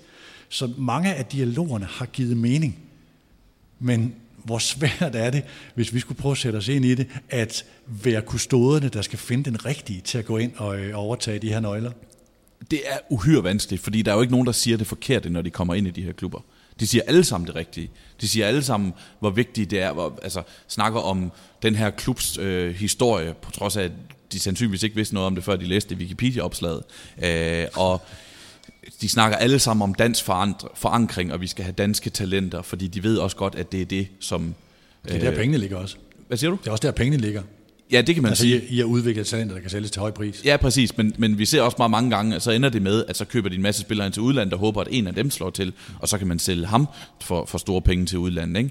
Så jeg, jeg har vanskeligt ved at pege på de der klubber, hvor det lød forkert, da de kom ind, i hvert fald når man læste pressemeddelelsen. Og det er derfor, det er så vanskeligt. Øh, OB er også en, en anderledes case end mange af de andre, vi har set ved i Solgt, for jeg tror, klubben er dyrere. Det, jeg tror, det er dyrere at købe OB, end det vil være at købe øh, Vejle eller Sønderjyske, eller hvem vi ellers set på, komme på udenlandske hænder. Og så er det interessant, som du nævner med, med Sønderjyske, det er jo udenlandske investorer, vi mange gange snakker om. Mange af de her klubber, de er så blevet endt tilbage på danske hænder nu. Det er Sønderjyske, det er Vendsyssel, som har været på udenlandske hænder, det er altså FC, FC Helsingør, der lige er kommet øh, tilbage på danske hænder.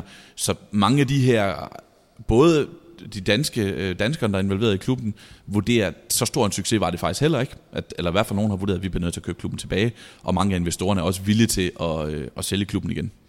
Nu er det noget, vi gerne vil have kommentarer til, hvordan det her øh, påvirker øh, ens forhold til ens klub. Men altså, hvis vi lige skulle prøve sådan at spørge panelet, lad os nu sige, at det er et meget, meget tænkt eksempel. Lad os nu sige, at Matthew Benham solgte sine aktier. Der bliver snakket om Anders Holger Hartland, og hvad skal der ske med den anden ejer.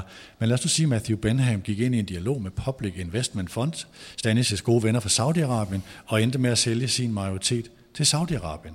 Tror I, det vil påvirke FC Midtjyllands fans forhold til klubben? Skal jeg, skal jeg svare? Stanis, du vil blive sur, men udover det... Nej, jeg vil, jeg, jeg vil blive øh, bekymret for dansk fodbold, hvis det skete. Øh, jeg bliver, jeg bliver faktisk meget sjældent øh, sur. Jeg er faktisk overraskende meget glad menneske. Men jeg vil sige, jeg synes faktisk, hvis man kigger på den danske fanbase, og den kan man diskutere meget om alt muligt, den danske fanbase, hvis vi kigger på landsholdsniveau og hele debatten om VM i Katar, sådan set også øh, da Saudi-Arabien var ved at købe Newcastle for et par år siden i 2020, hvor det så ikke lykkedes, der havde man også debatten blandt de danske tilhængere af Newcastle. Jeg tror faktisk godt, at man vil se en modstand for danske fans. Men som det er med de her ejerskaber, med tiden indfinder normaliteten sig. Og det ved de også godt, Public Investment Fund. Med tiden, så forstummer kritikken langsomt og mere og mere og mere, og så tager kærligheden over. Og det tror jeg vil ske ved et opkøb i, øh, i Midtjylland, men jeg, jeg tror, der vil være øh, ret øh, store protester trods alt. Hvordan ser du, Stanis, på hele den der debat omkring Brøndbys ejerskab, der er med en øh, del af fanbasen, der er meget, meget kritiske, især omkring, når du ser øh, de, det er ikke tifo, det er banner, øh, i, altså husk det her, Jan, i forhold til flere klubs ejerskaber, som er sådan en dimension, som man, som man ikke ønsker at være en del af. Der er sådan meget sådan der var også hele Red Bull-diskussionen, som selvfølgelig også var voldsomt. Skulle klubben spille i andre farver og hedde nogle andre ting, og øh, RB, Brøndby, Copenhagen og alt, hvad der var op at vende af muligheder. Hvordan ser du på den diskussion, den, den, den indre danske diskussion mellem klub og fans? Ja, det synes jeg er noget af det mest øh, interessante at, øh, at observere, fordi at det nemlig føder fuldstændig ind i det, som Sebastian snakker om, at fodbold, det er følelser. Altså det er virkelig følelser, der kommer på spil der fordi at de forbinder deres klub med noget helt særligt og, og, og nogle helt særlige værdier. Og det bliver udfordret her med det her ejerskab i Brøndby. Der er en del af fanbasen, som strider imod det. De synes, det strider imod hele det, de synes, deres Brøndby skal stå på. Og det er jo det, der er kernen i sport, det er, at det er i højere grad følelser, end det ofte øh, kan være fornuft. Øh, der kan være mange gode eksempler på et ejerskab, hvor det også er, er flere klubejeri, for eksempel med Bentham, som faktisk godt kan blive en succes. Men det er følelser, og øh, det er jo også det, sporten bygger på, og det fællesskab, som de, de har, og det, det bliver udfordret. Jeg synes, det er vildt interessant at opleve, og øh, øh, nu skal jeg jo ikke sidde her og ønske, at der kommer et saudiarabisk bud på en dansk klub, øh, men det vil være interessant at se, hvordan den danske fan reagerer. Lige inden vi lægger spørgsmål ud til salen her til sidst, øh, kunne jeg tænke mig lige at bede jer kigge på altså det scenarie, der er nu, hvor øh, der er aktuelle dialoger mellem Brøndby og mulige købere. Der er i FC København, øh, eller i Parkens tilfælde, er der tale om, at Landia er sat til salg. Er der noget med kontortårnen og parken, der også, i hvert fald selskabsmæssigt, har man forberedt en op, eller har lavet en opsplitning, så på et tidspunkt kan fodboldklubben stå alene som et objekt, der kan blive til salg. Øh, bliver det så til en øh, Øh, en dialog ud af landet, eller ender Lars Seier med at købe øh, Skærbæk og Korsgaards aktier, så han bliver øh, klubejer i, øh, i Danmark. Og du har Midtjylland-scenariet, hvor øh, det er ikke bekræftet for lydende, men der har været sådan spekulationer i, skulle Matthew Benham være interesseret i at fokusere mere på øh, Brentford, når det nu går Brentford så godt, og de ting, der sker der. Og han har ikke tråden ind, som han havde med Rasmus Ankersen, øh, som, var, som var en meget, meget stærk øh, forbindelsesofficer øh, med meget mere på, øh, på dansk grund. Det scenarie, der tegner sig derude, hvis vi kigger fem år frem, det kan jo være en, altså et dansk fodboldbillede, der er ændret markant. Ja, og det er også noget af det, der er så interessant ved de her ejerskaber, og, og, og dels også lidt problematisk ved de her ejerskaber, det er, at det er et ekstra usikkerhedsmoment i en fodbold, eller i en verden, som har mange usikkerhedsmomenter i forvejen. Fordi man ved ikke, hvordan det går om søndagen, og spillere kan blive skadet, og hvad med dommeren, og så videre, og så videre, og så videre. Det har meget stor påvirkning. Og nu hvor ejerne fylder så meget, så er man også i en situation, hvor de lige pludselig kan vælge at, at sælge. Og så hvad, hvad, hvad, hvad kommer så ind i stedet for? Det ved vi ikke. Jeg tror, at hvis Matthew Benham sælger FC Midtjylland, for nu at tage det eksempel, så sælger han til en, der vil drive klubben nogenlunde videre. Det vil give mening Øh, og der er nogle, øh, Anders Holk Poulsen er investeret i forvejen, og hvis han køber det, så har du også en meget, meget, meget rig mand, der går ind, og, og det vil ikke gøre Midtjylland noget sådan rent økonomisk i hvert fald. Men der er bare den mulighed for, fordi han sidder og kan gøre med sine aktier, som han har lyst til, at han sælger til en eller anden øh, fusentast, som som, øh, som driver klubben i sænk. Det er en mulighed. Det er ikke der, en realistisk mulighed, men det er en mulighed. Der findes fusentaster med mange penge. Det gør der nemlig. Og, øh, og det er jo en usikkerhedsmoment for FC Midtjylland, hvis Matthew Ben lige pludselig siger, jeg vil ikke have den her klub længere, nu selv er den. Hvad gør man så? Det kan man ikke rigtig stille noget op imod. Og det, det, det, er, jo usi- altså det er jo problematikken ved, at, at ejere har så meget magt og så meget indflydelse, som de har. Og, og ejerstrukturen er, som den er. Men lige for at binde den tilbage til det her med kulturinstitutioner, inden vi øh, går, går over til spørgsmål. Altså, Øh, det kan også være en god ting. Vi har talt om gode cases inden for ejerskaber, men, men øh, i forhold til fodboldklubbernes positioner som både moderne, men også historiske, men, men meget, meget synlige i dag, øh, altså i nutiden, øh, kulturinstitutioner. Hvad er det for en, hvad er risikoen her? Jamen, vi kan sige, at der er jo nogle, øh, øh divisionsforeningen har lavet, øh, øh hvad hedder det, kan vi sige, kommet med nogle guidelines til, hvem der skal have lov til at købe danske fodboldklubber. Blandt andet i kraft af nogle af de her udenlandske investorer, som vi har set, som er kommet ind og, øh, og, øh, og har gjort problematiske ting. Jeg mener blandt andet, der står noget om, at man ikke må være ejet nationalstater i de, i de her øh, regulativer, der er kommet. Så det er jo, det er jo undervejs, men jeg tror, jeg tror ikke, man kan få... Øh, altså, jeg tror ikke, man kan få... Øh, jeg tror ikke, man kan få sækken snøret igen. Altså, den er, Pandoras øh, øh, æske er åbent, fordi Jan Bæk ejer Brøndby. Og hvis han så sælger til Blitzer, jamen, hvem sælger Blitzer så til? Jan Bæk har en interesse i, at, fordi, også fordi han har nogle følelser investeret i Brøndby, at han sælger til en mand, som, kan, som han kan stå indenfor. Men det der personlige engagement bliver nok en lille smule mindre, hvis Blitzer køber klubben. Og hvem sælger han så til i næste led, og så videre, og så videre, og så videre. Mm. Så jeg, jeg er ikke sikker på, at vi ligesom kan få, kan få lukket æsken igen. Stanis, en kommentar, inden jeg kigger ud og ser, hvad vi har herude? Jamen, det, var, det, er jo, hænder derude, det er interessant med det her regelsæt, som jo er kommet fra Divisionsforeningen. Øh, jeg må også sige, at jeg kigger med en vis bekymring på det, fordi jeg mener, at efter det er rigtigt nok, der står det her med, at der ikke skal være tilknytning, eller det ikke må være en nationalstat, men jeg mener, at øh, det er så ikke linjen efter, der står et eller andet, og så kommer der en linje der, hvor der står, at det vist nok er en samlet vurdering af de her kriterier, øh, der ligger til grund for det. Så måske kan man godt være både ejet en øh, have nationalstats øh, tilknytning, men det er de andre parametre, de har vurderet mere på, end det lige var, at det var Mohammed bin Salmans fætter, som ejede øh, noget, der investerede. Øh, og det er nok desværre det, der er sket i, øh, i Newcastle. Og det er noget af det, der er også betinget af Jammerbuk-casen, som er en langt mindre sag. Nu kommer jeg til at kalde Paul Conway for den største, det største blålys. Altså Claus Dieter Müller er jo sådan, men det er jo sådan mere en, det er jo mere en amatørfusentast, hvor den anden er en total arrogancefusentast. Og det er, det er bare nummeret værre end, end at være en amatørfusentast, som Claus Dieter Müller var. Det er simpelthen et nyt ord for mig, det der fusentast, men det er et fedt ord. Jeg, det er meget jysk, er det ikke det? Det ved jeg ikke. Altså, jeg er vi, jyde, vi bruger det meget men, vi bruger det ikke, jeg bruger det ikke så meget. Du skal længere nord på. Så skal jeg. Det er godt. Lad os få nogle spørgsmål. Øh, jeg har et par spørgsmål. Øh, det første, og det er lidt i lyset af de her mange tvivlsomme ejerskaber, vi har set i dansk fodbold. Hvad er jeres holdning til, at klubberne selv og deres egen forening, nævner divisionsforeningen, er dem, der kan lave og også administrere reglerne om ejerskab af klubber i Danmark? Altså at det er de udlandske klubber, der i princippet selv bestemmer, hvordan reglerne skal være. Det er det første spørgsmål. Det andet er, hvad er jeres holdning til, at udlændinge i dag kan købe sig til at udvikle dansk fodbold. Fordi magten til at udvikle dansk fodbold, den ligger ikke hos DBU længere, men den ligger hos divisionsforeningen og klubberne. Øh, hvis jeg lige svarer på det, på det sidste først. Øh, øh, det er jo en markedsøkonomi, det her, og det er meget, meget svært at, øh, hvad skal man sige, øh, som institution som DBU er, eller som forening af klubberne, som divisionsforeningen er, der kan du lave nogle regelsæt, du kan lave nogle, nogle, nogle rammer, men du kan jo ikke lovgive omkring det, fordi øh, det, er jo et, det er jo dybest set et aktiemarked. Nogle af dem er ude i afhængig af, af, af konstruktionen i klubberne.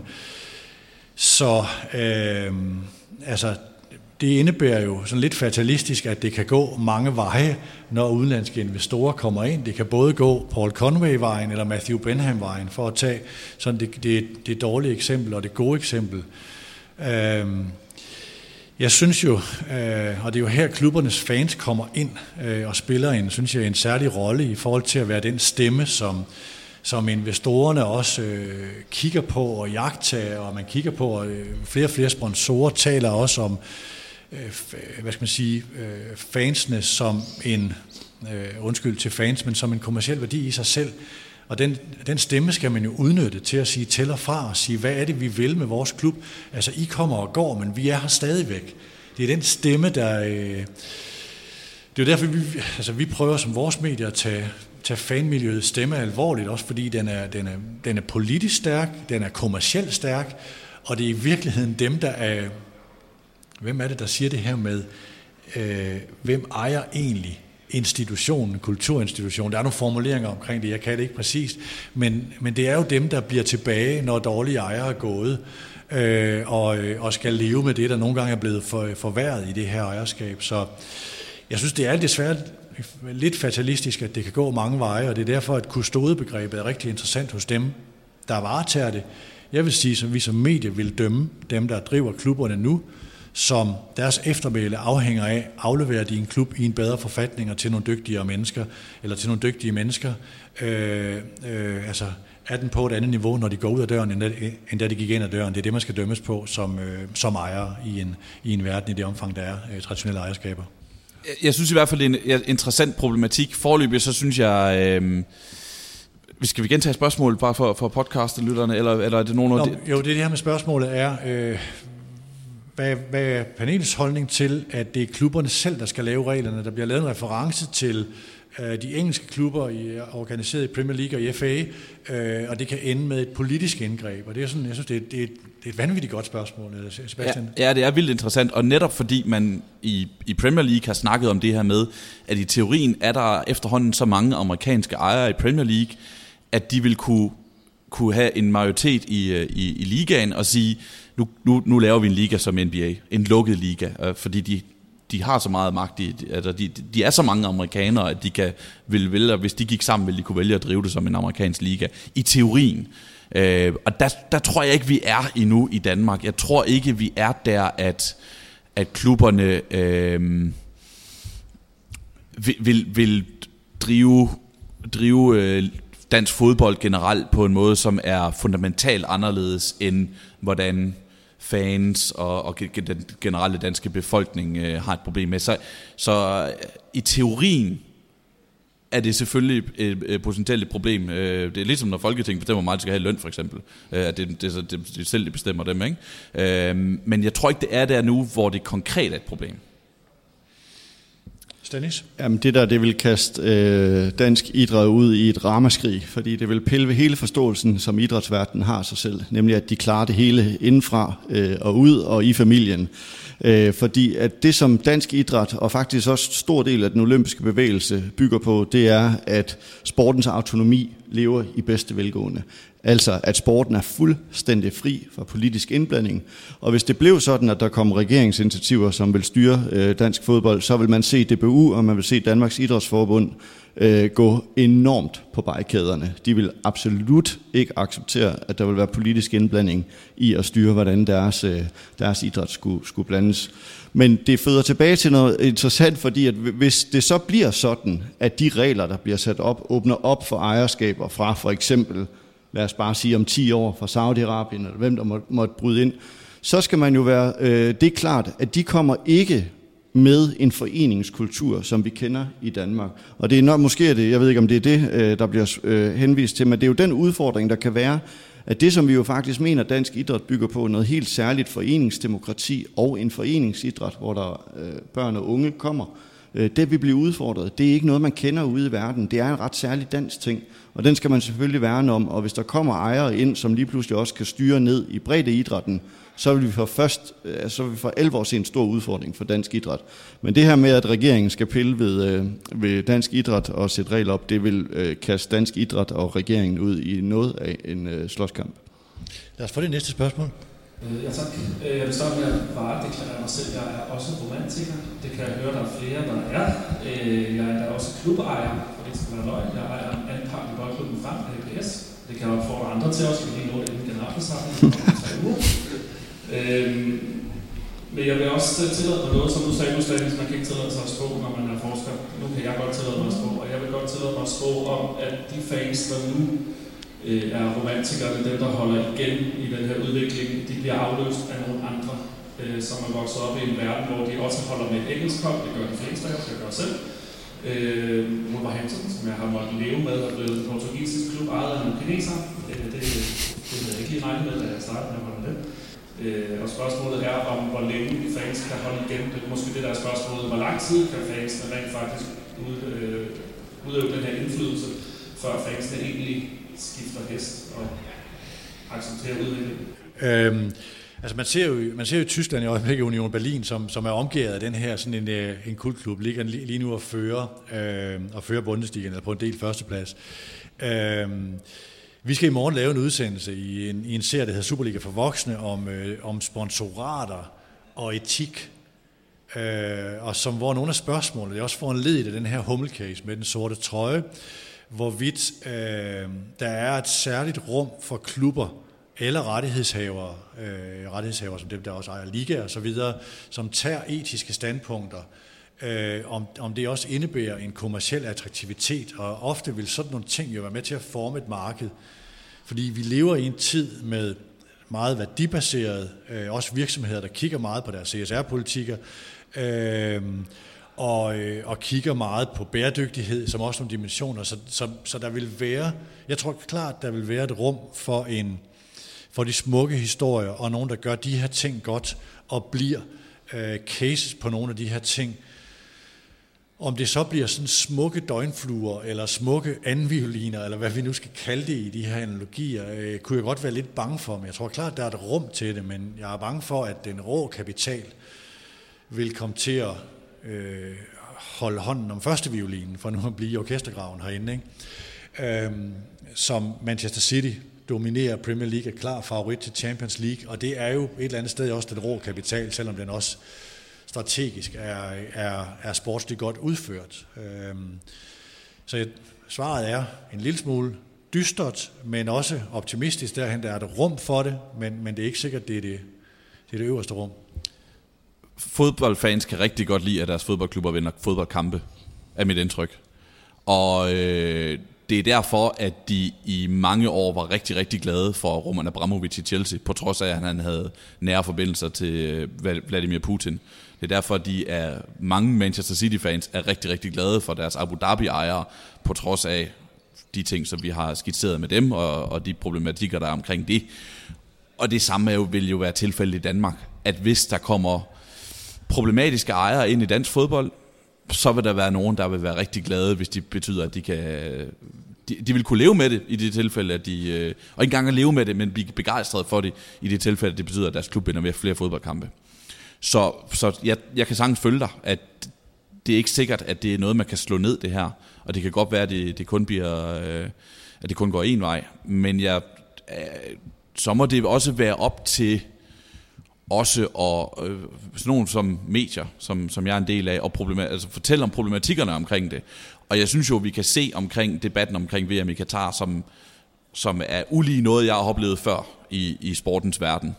Øh, og hvor mange jeg også protester, jeg ser omkring det fra fans og almindelige fodboldfans, der brokker sig over det her VM, øh, at det rent faktisk er muligt at flytte noget. Om det så, altså i hvert fald i folks bevidsthed, om det så også er muligt at flytte noget i selve øh, fodbolden, det er, en, det er en anden historie, som jeg glæder mig til at blive klogere på. Jamen, der blev også øh, nævnt det her, altså øh, påpeget det her med den fremtidige fodboldfan. Øh, og der, der øh, spotter jeg to tendenser. Den ene er, at øh, den unge dreng i dag er sådan set ikke nødvendigvis fan af klub, men er fan af et individ, en spiller. Det er Mbappé, Ronaldo eller Messi, eller hvem det måtte være. Og det Modric. synes jeg... Hvad? Modric. Modric. Øh, der er ikke mange Modric-bluser øh, i min søns fodboldklub, men øh, lad det nu ligge. Øh, men der er rigtig mange andre bluser. Altså, det er ikke den lokale. Øh, jeg bor i Bredebælle, og det er, det er ikke Vejle-blusen, der dominerer. Det er Paris Saint-Germain, City, ikke Newcastle endnu, må, måske det kommer. Øh, så, og, og der står Mbappé bag på de fleste bluser. Og øh, det tror jeg er en tendens, man vil se, at det lokale faktisk flytter ud, også af den danske fodboldfan, og bliver globalt. På grund af sociale medier, og på grund af også den evne, de her klubber har til at gøre det globalt. Altså, man gør faktisk det, man siger, at man gør det lokale globalt, som er Manchester City har været virkelig god til. Og den sidste tendens er så, at måske kan det, vi oplever, nemlig det her meget refleksive menneske, ungdommen i dag, tager meget større stilling til samfundspolitiske spørgsmål om klima, menneskerettigheder, end vi gjorde for bare fem år siden. Altså, og det tror jeg vil være noget, der også vil flytte ind i sportens verden. Det har det gjort med Black Lives Matter, VM i Katar, og det tror jeg vil komme til at fylde rigtig meget i fremtiden også. Så vil blive taget større stilling, end vi har set før. Så du tror, de små børn med Mbappé på ryggen, de vil ende med at tage stilling til, at han er de facto sportsdirektør i PSG? ja, de ved det ikke endnu, men, øh, og de får sig en, en slem overraskelse, og så krakelerer romantikken, som den har gjort for mig og Sebastian også. Lad os prøve at få nogle sidste spørgsmål. Det er blevet mørkt herude, havnerundfarten, eller er snart holdt op med at sejle herude? Øh, jeg vil bare høre om, altså er der nogle spillere, der tager stilling til det her? Altså ligesom siger fra, har I nogle eksempler på nogle spillere, der siger, jeg vil ikke være i den her klub, eller så vi måske også lige nævne med Esbjerg, altså vi har nogle andre værdier i Danmark, end, end hvad træner vi kommer med. Spørgsmålet er, om der er nogle spillere, der tager stilling til det her? Ja, Sebastian? det er der. Uh, lige nu får det ret meget opmærksomhed, uh, at en norsk fodboldspiller, der hedder Morten Torsby, uh, har været ude og sige, at hans landsmand, hvis han var hans land, uh, han havde ikke gjort som hans landsmand Erling Haaland har gjort, og være skiftet til PSG, eller til Manchester City selvfølgelig. Nogle gange kan de godt glide sammen, alle de her uh, megaklubber med problematiske ejere. At det havde han ikke gjort. Øh, så der er nogen, der tager stilling. Vi har også set uh, Tim Sparv, som uh, spillede i FC Midtjylland, uh, har været meget ude at tage, tage stilling til de her spørgsmål, uh, både da han var i dansk fodbold og også efterfølgende. Men der er få af de store, der gør det. Det må vi også sige. Dem, der virkelig kunne flytte noget. Jeg har ikke set Lionel Messi gøre det. Jeg har ikke set Cristiano Ronaldo gøre det. Øh, Ronaldo, han har jo det her meget berømte citat fra det efterhånden 10 år gammel eller sådan noget, hvor han siger, at øh, vi snakker slet ikke om sådan noget i omklædningsrummet, vi snakker om penge og biler og damer. Øh, så, så Jamen, du har da set dem tage stilling. Messi har jo for eksempel lavet, indgået et ambassadørskab med Saudi-Arabien, så han har Ja, han, stilling. han har taget stilling og sagt, det er bare a-okay. Ja. Øh, så på den måde mangler vi nogen, der tager stilling den anden vej måske, ja, og sige, øh, og tage, tage afstand fra det. Fordi det er en meget kultfigur lige nu rundt omkring i fodboldens verden. Det er ikke de store stjerner. En interessant, man kunne nævne, øh, som jo også øh, øh, fremmaner et paradoks, af Philip Lahm, som jo ikke længere er aktiv men som jo faktisk har, ret, har været ude og lave ret stor kritik af, af Katar og VM. Men selv samme Philip Lahm var jo anfører for Bayern München, som har haft øh, øh, Qatar Airways som sponsor i næsten 10 år. Så øh, der, der er dilemmaer og paradoxer i fodboldens verden, og øh, han skal jo ikke klandres for nu at gå ud at bruge sin stemme. Men, men det, altså man må også sige, at fodboldverdenen er nok den mest stokkonservative sportsgren overhovedet. Det overraskede mig gevaldigt, at Black Lives Matter overhovedet også fik øh, trang ind i, øh, i fodboldverdenen. Øh, og så vil jeg sige lige i forhold til ejerskaber, men jeg synes jo også, der, der er nogle andre, øh, fra, altså Marcus Rashford der er jo samfundspolitisk bevidst, det handler godt nok om noget andet, om øh, mad til skolebørn osv. Øh, men det her med ejerskaberne, det, det, det mangler man også, specielt på klubniveau. Selvfølgelig er det kritiske stemmer, med Katar. Tim Spau er et rigtig godt eksempel. Jeg kan lige øh, øh, fortælle om et øh, meget konkret eksempel i forhold til, vi er ved at lægge vores VM-plan, og hvem skal, hvilke trænere og hvilke spillere skal være med til at analysere. Vi lægger det jo frem og siger, at vi skal lave analyser af kampene. Vi kommer også til at lave en dækning. Vi har lige nu en serie om, der hedder postkort fra, øh, fra migrantlejren, og vi har øh, Stanis skal også ned på et tidspunkt, øh, så vi kommer til at lave den, den der dækning, der står på to ben, men Uh, Jeppe Grønning, uh, anfører i Viborg, var en af dem, uh, der har også lavet udsendelser, været ekspert på Premier League på Mediano, uh, og er en god ven af huset. Han ønskede ikke at være på vores eksperthold, for han ønskede ikke at indgå i det her, selvom vi er et medie, der prøver at dække det på to ben. Og det har jeg den største respekt for. Det er ikke fordi dem, der så er på i vores, i vores vagtplan til VM, ikke tager stilling, men det var en, det var en individuel stilling fra en spiller, som jeg tror er noget af det, som, som, som vi sådan set gerne ser, og vi et eller andet sted også gerne ser på landsholdet. Altså hvad kan man kan man gøre øh, små ting, store ting, men ytre sin, øh, sin stillingtagen. Og jeg er ikke, Stanis, det der Philip Lahm, synes jeg har et, et element af what about ism, er det ikke det, det hedder, i forhold til at sige, at hvis du tager stilling et sted, skal du også have fuldstændig ren linje på alt, hvad du ellers øh, mener og har gjort tidligere i dit liv. Jeg synes, det er i orden at tage stilling og så sige, at nu, nu mener jeg faktisk noget her. Det ytrer jeg mig. Og det synes jeg, spillere kan gøre i højere grad, også selvom de er del af et hold. Og DBU er jo ved Gud så bange for at mene noget som helst. Den der hummelsag, det var sådan, uha, der var nogen, der mente noget, og nogen, der kiggede på os, og det er helt farligt, fordi DBU vil ikke mene noget. Øh, ikke ret meget i hvert fald. Øh, så jeg synes, det er, det er forfriskende, når nogen bruger den platform, de har, stor eller lille, og uanset hvad de indgår i af kontekster. Skal vi prøve at tage et sidste spørgsmål? Hvis ikke der er flere spørgsmål, nogen der vifter øh, voldsomt med hænderne, så vil jeg begynde at runde af øhm, og sige tak til Stanis Elsborg for at komme helt fra Bredballe til København.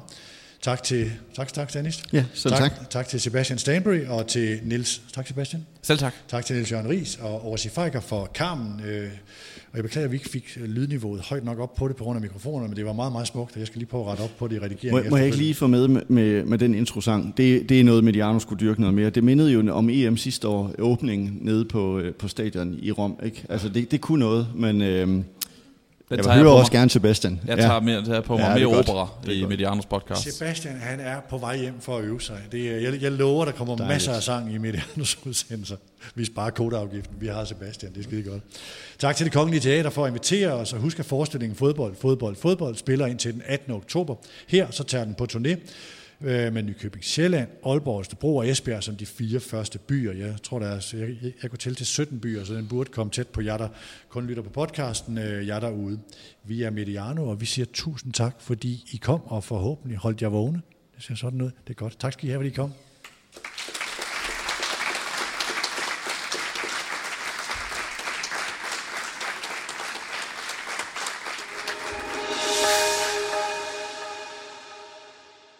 Du har lyttet til en debat om fodboldens ejerskaber.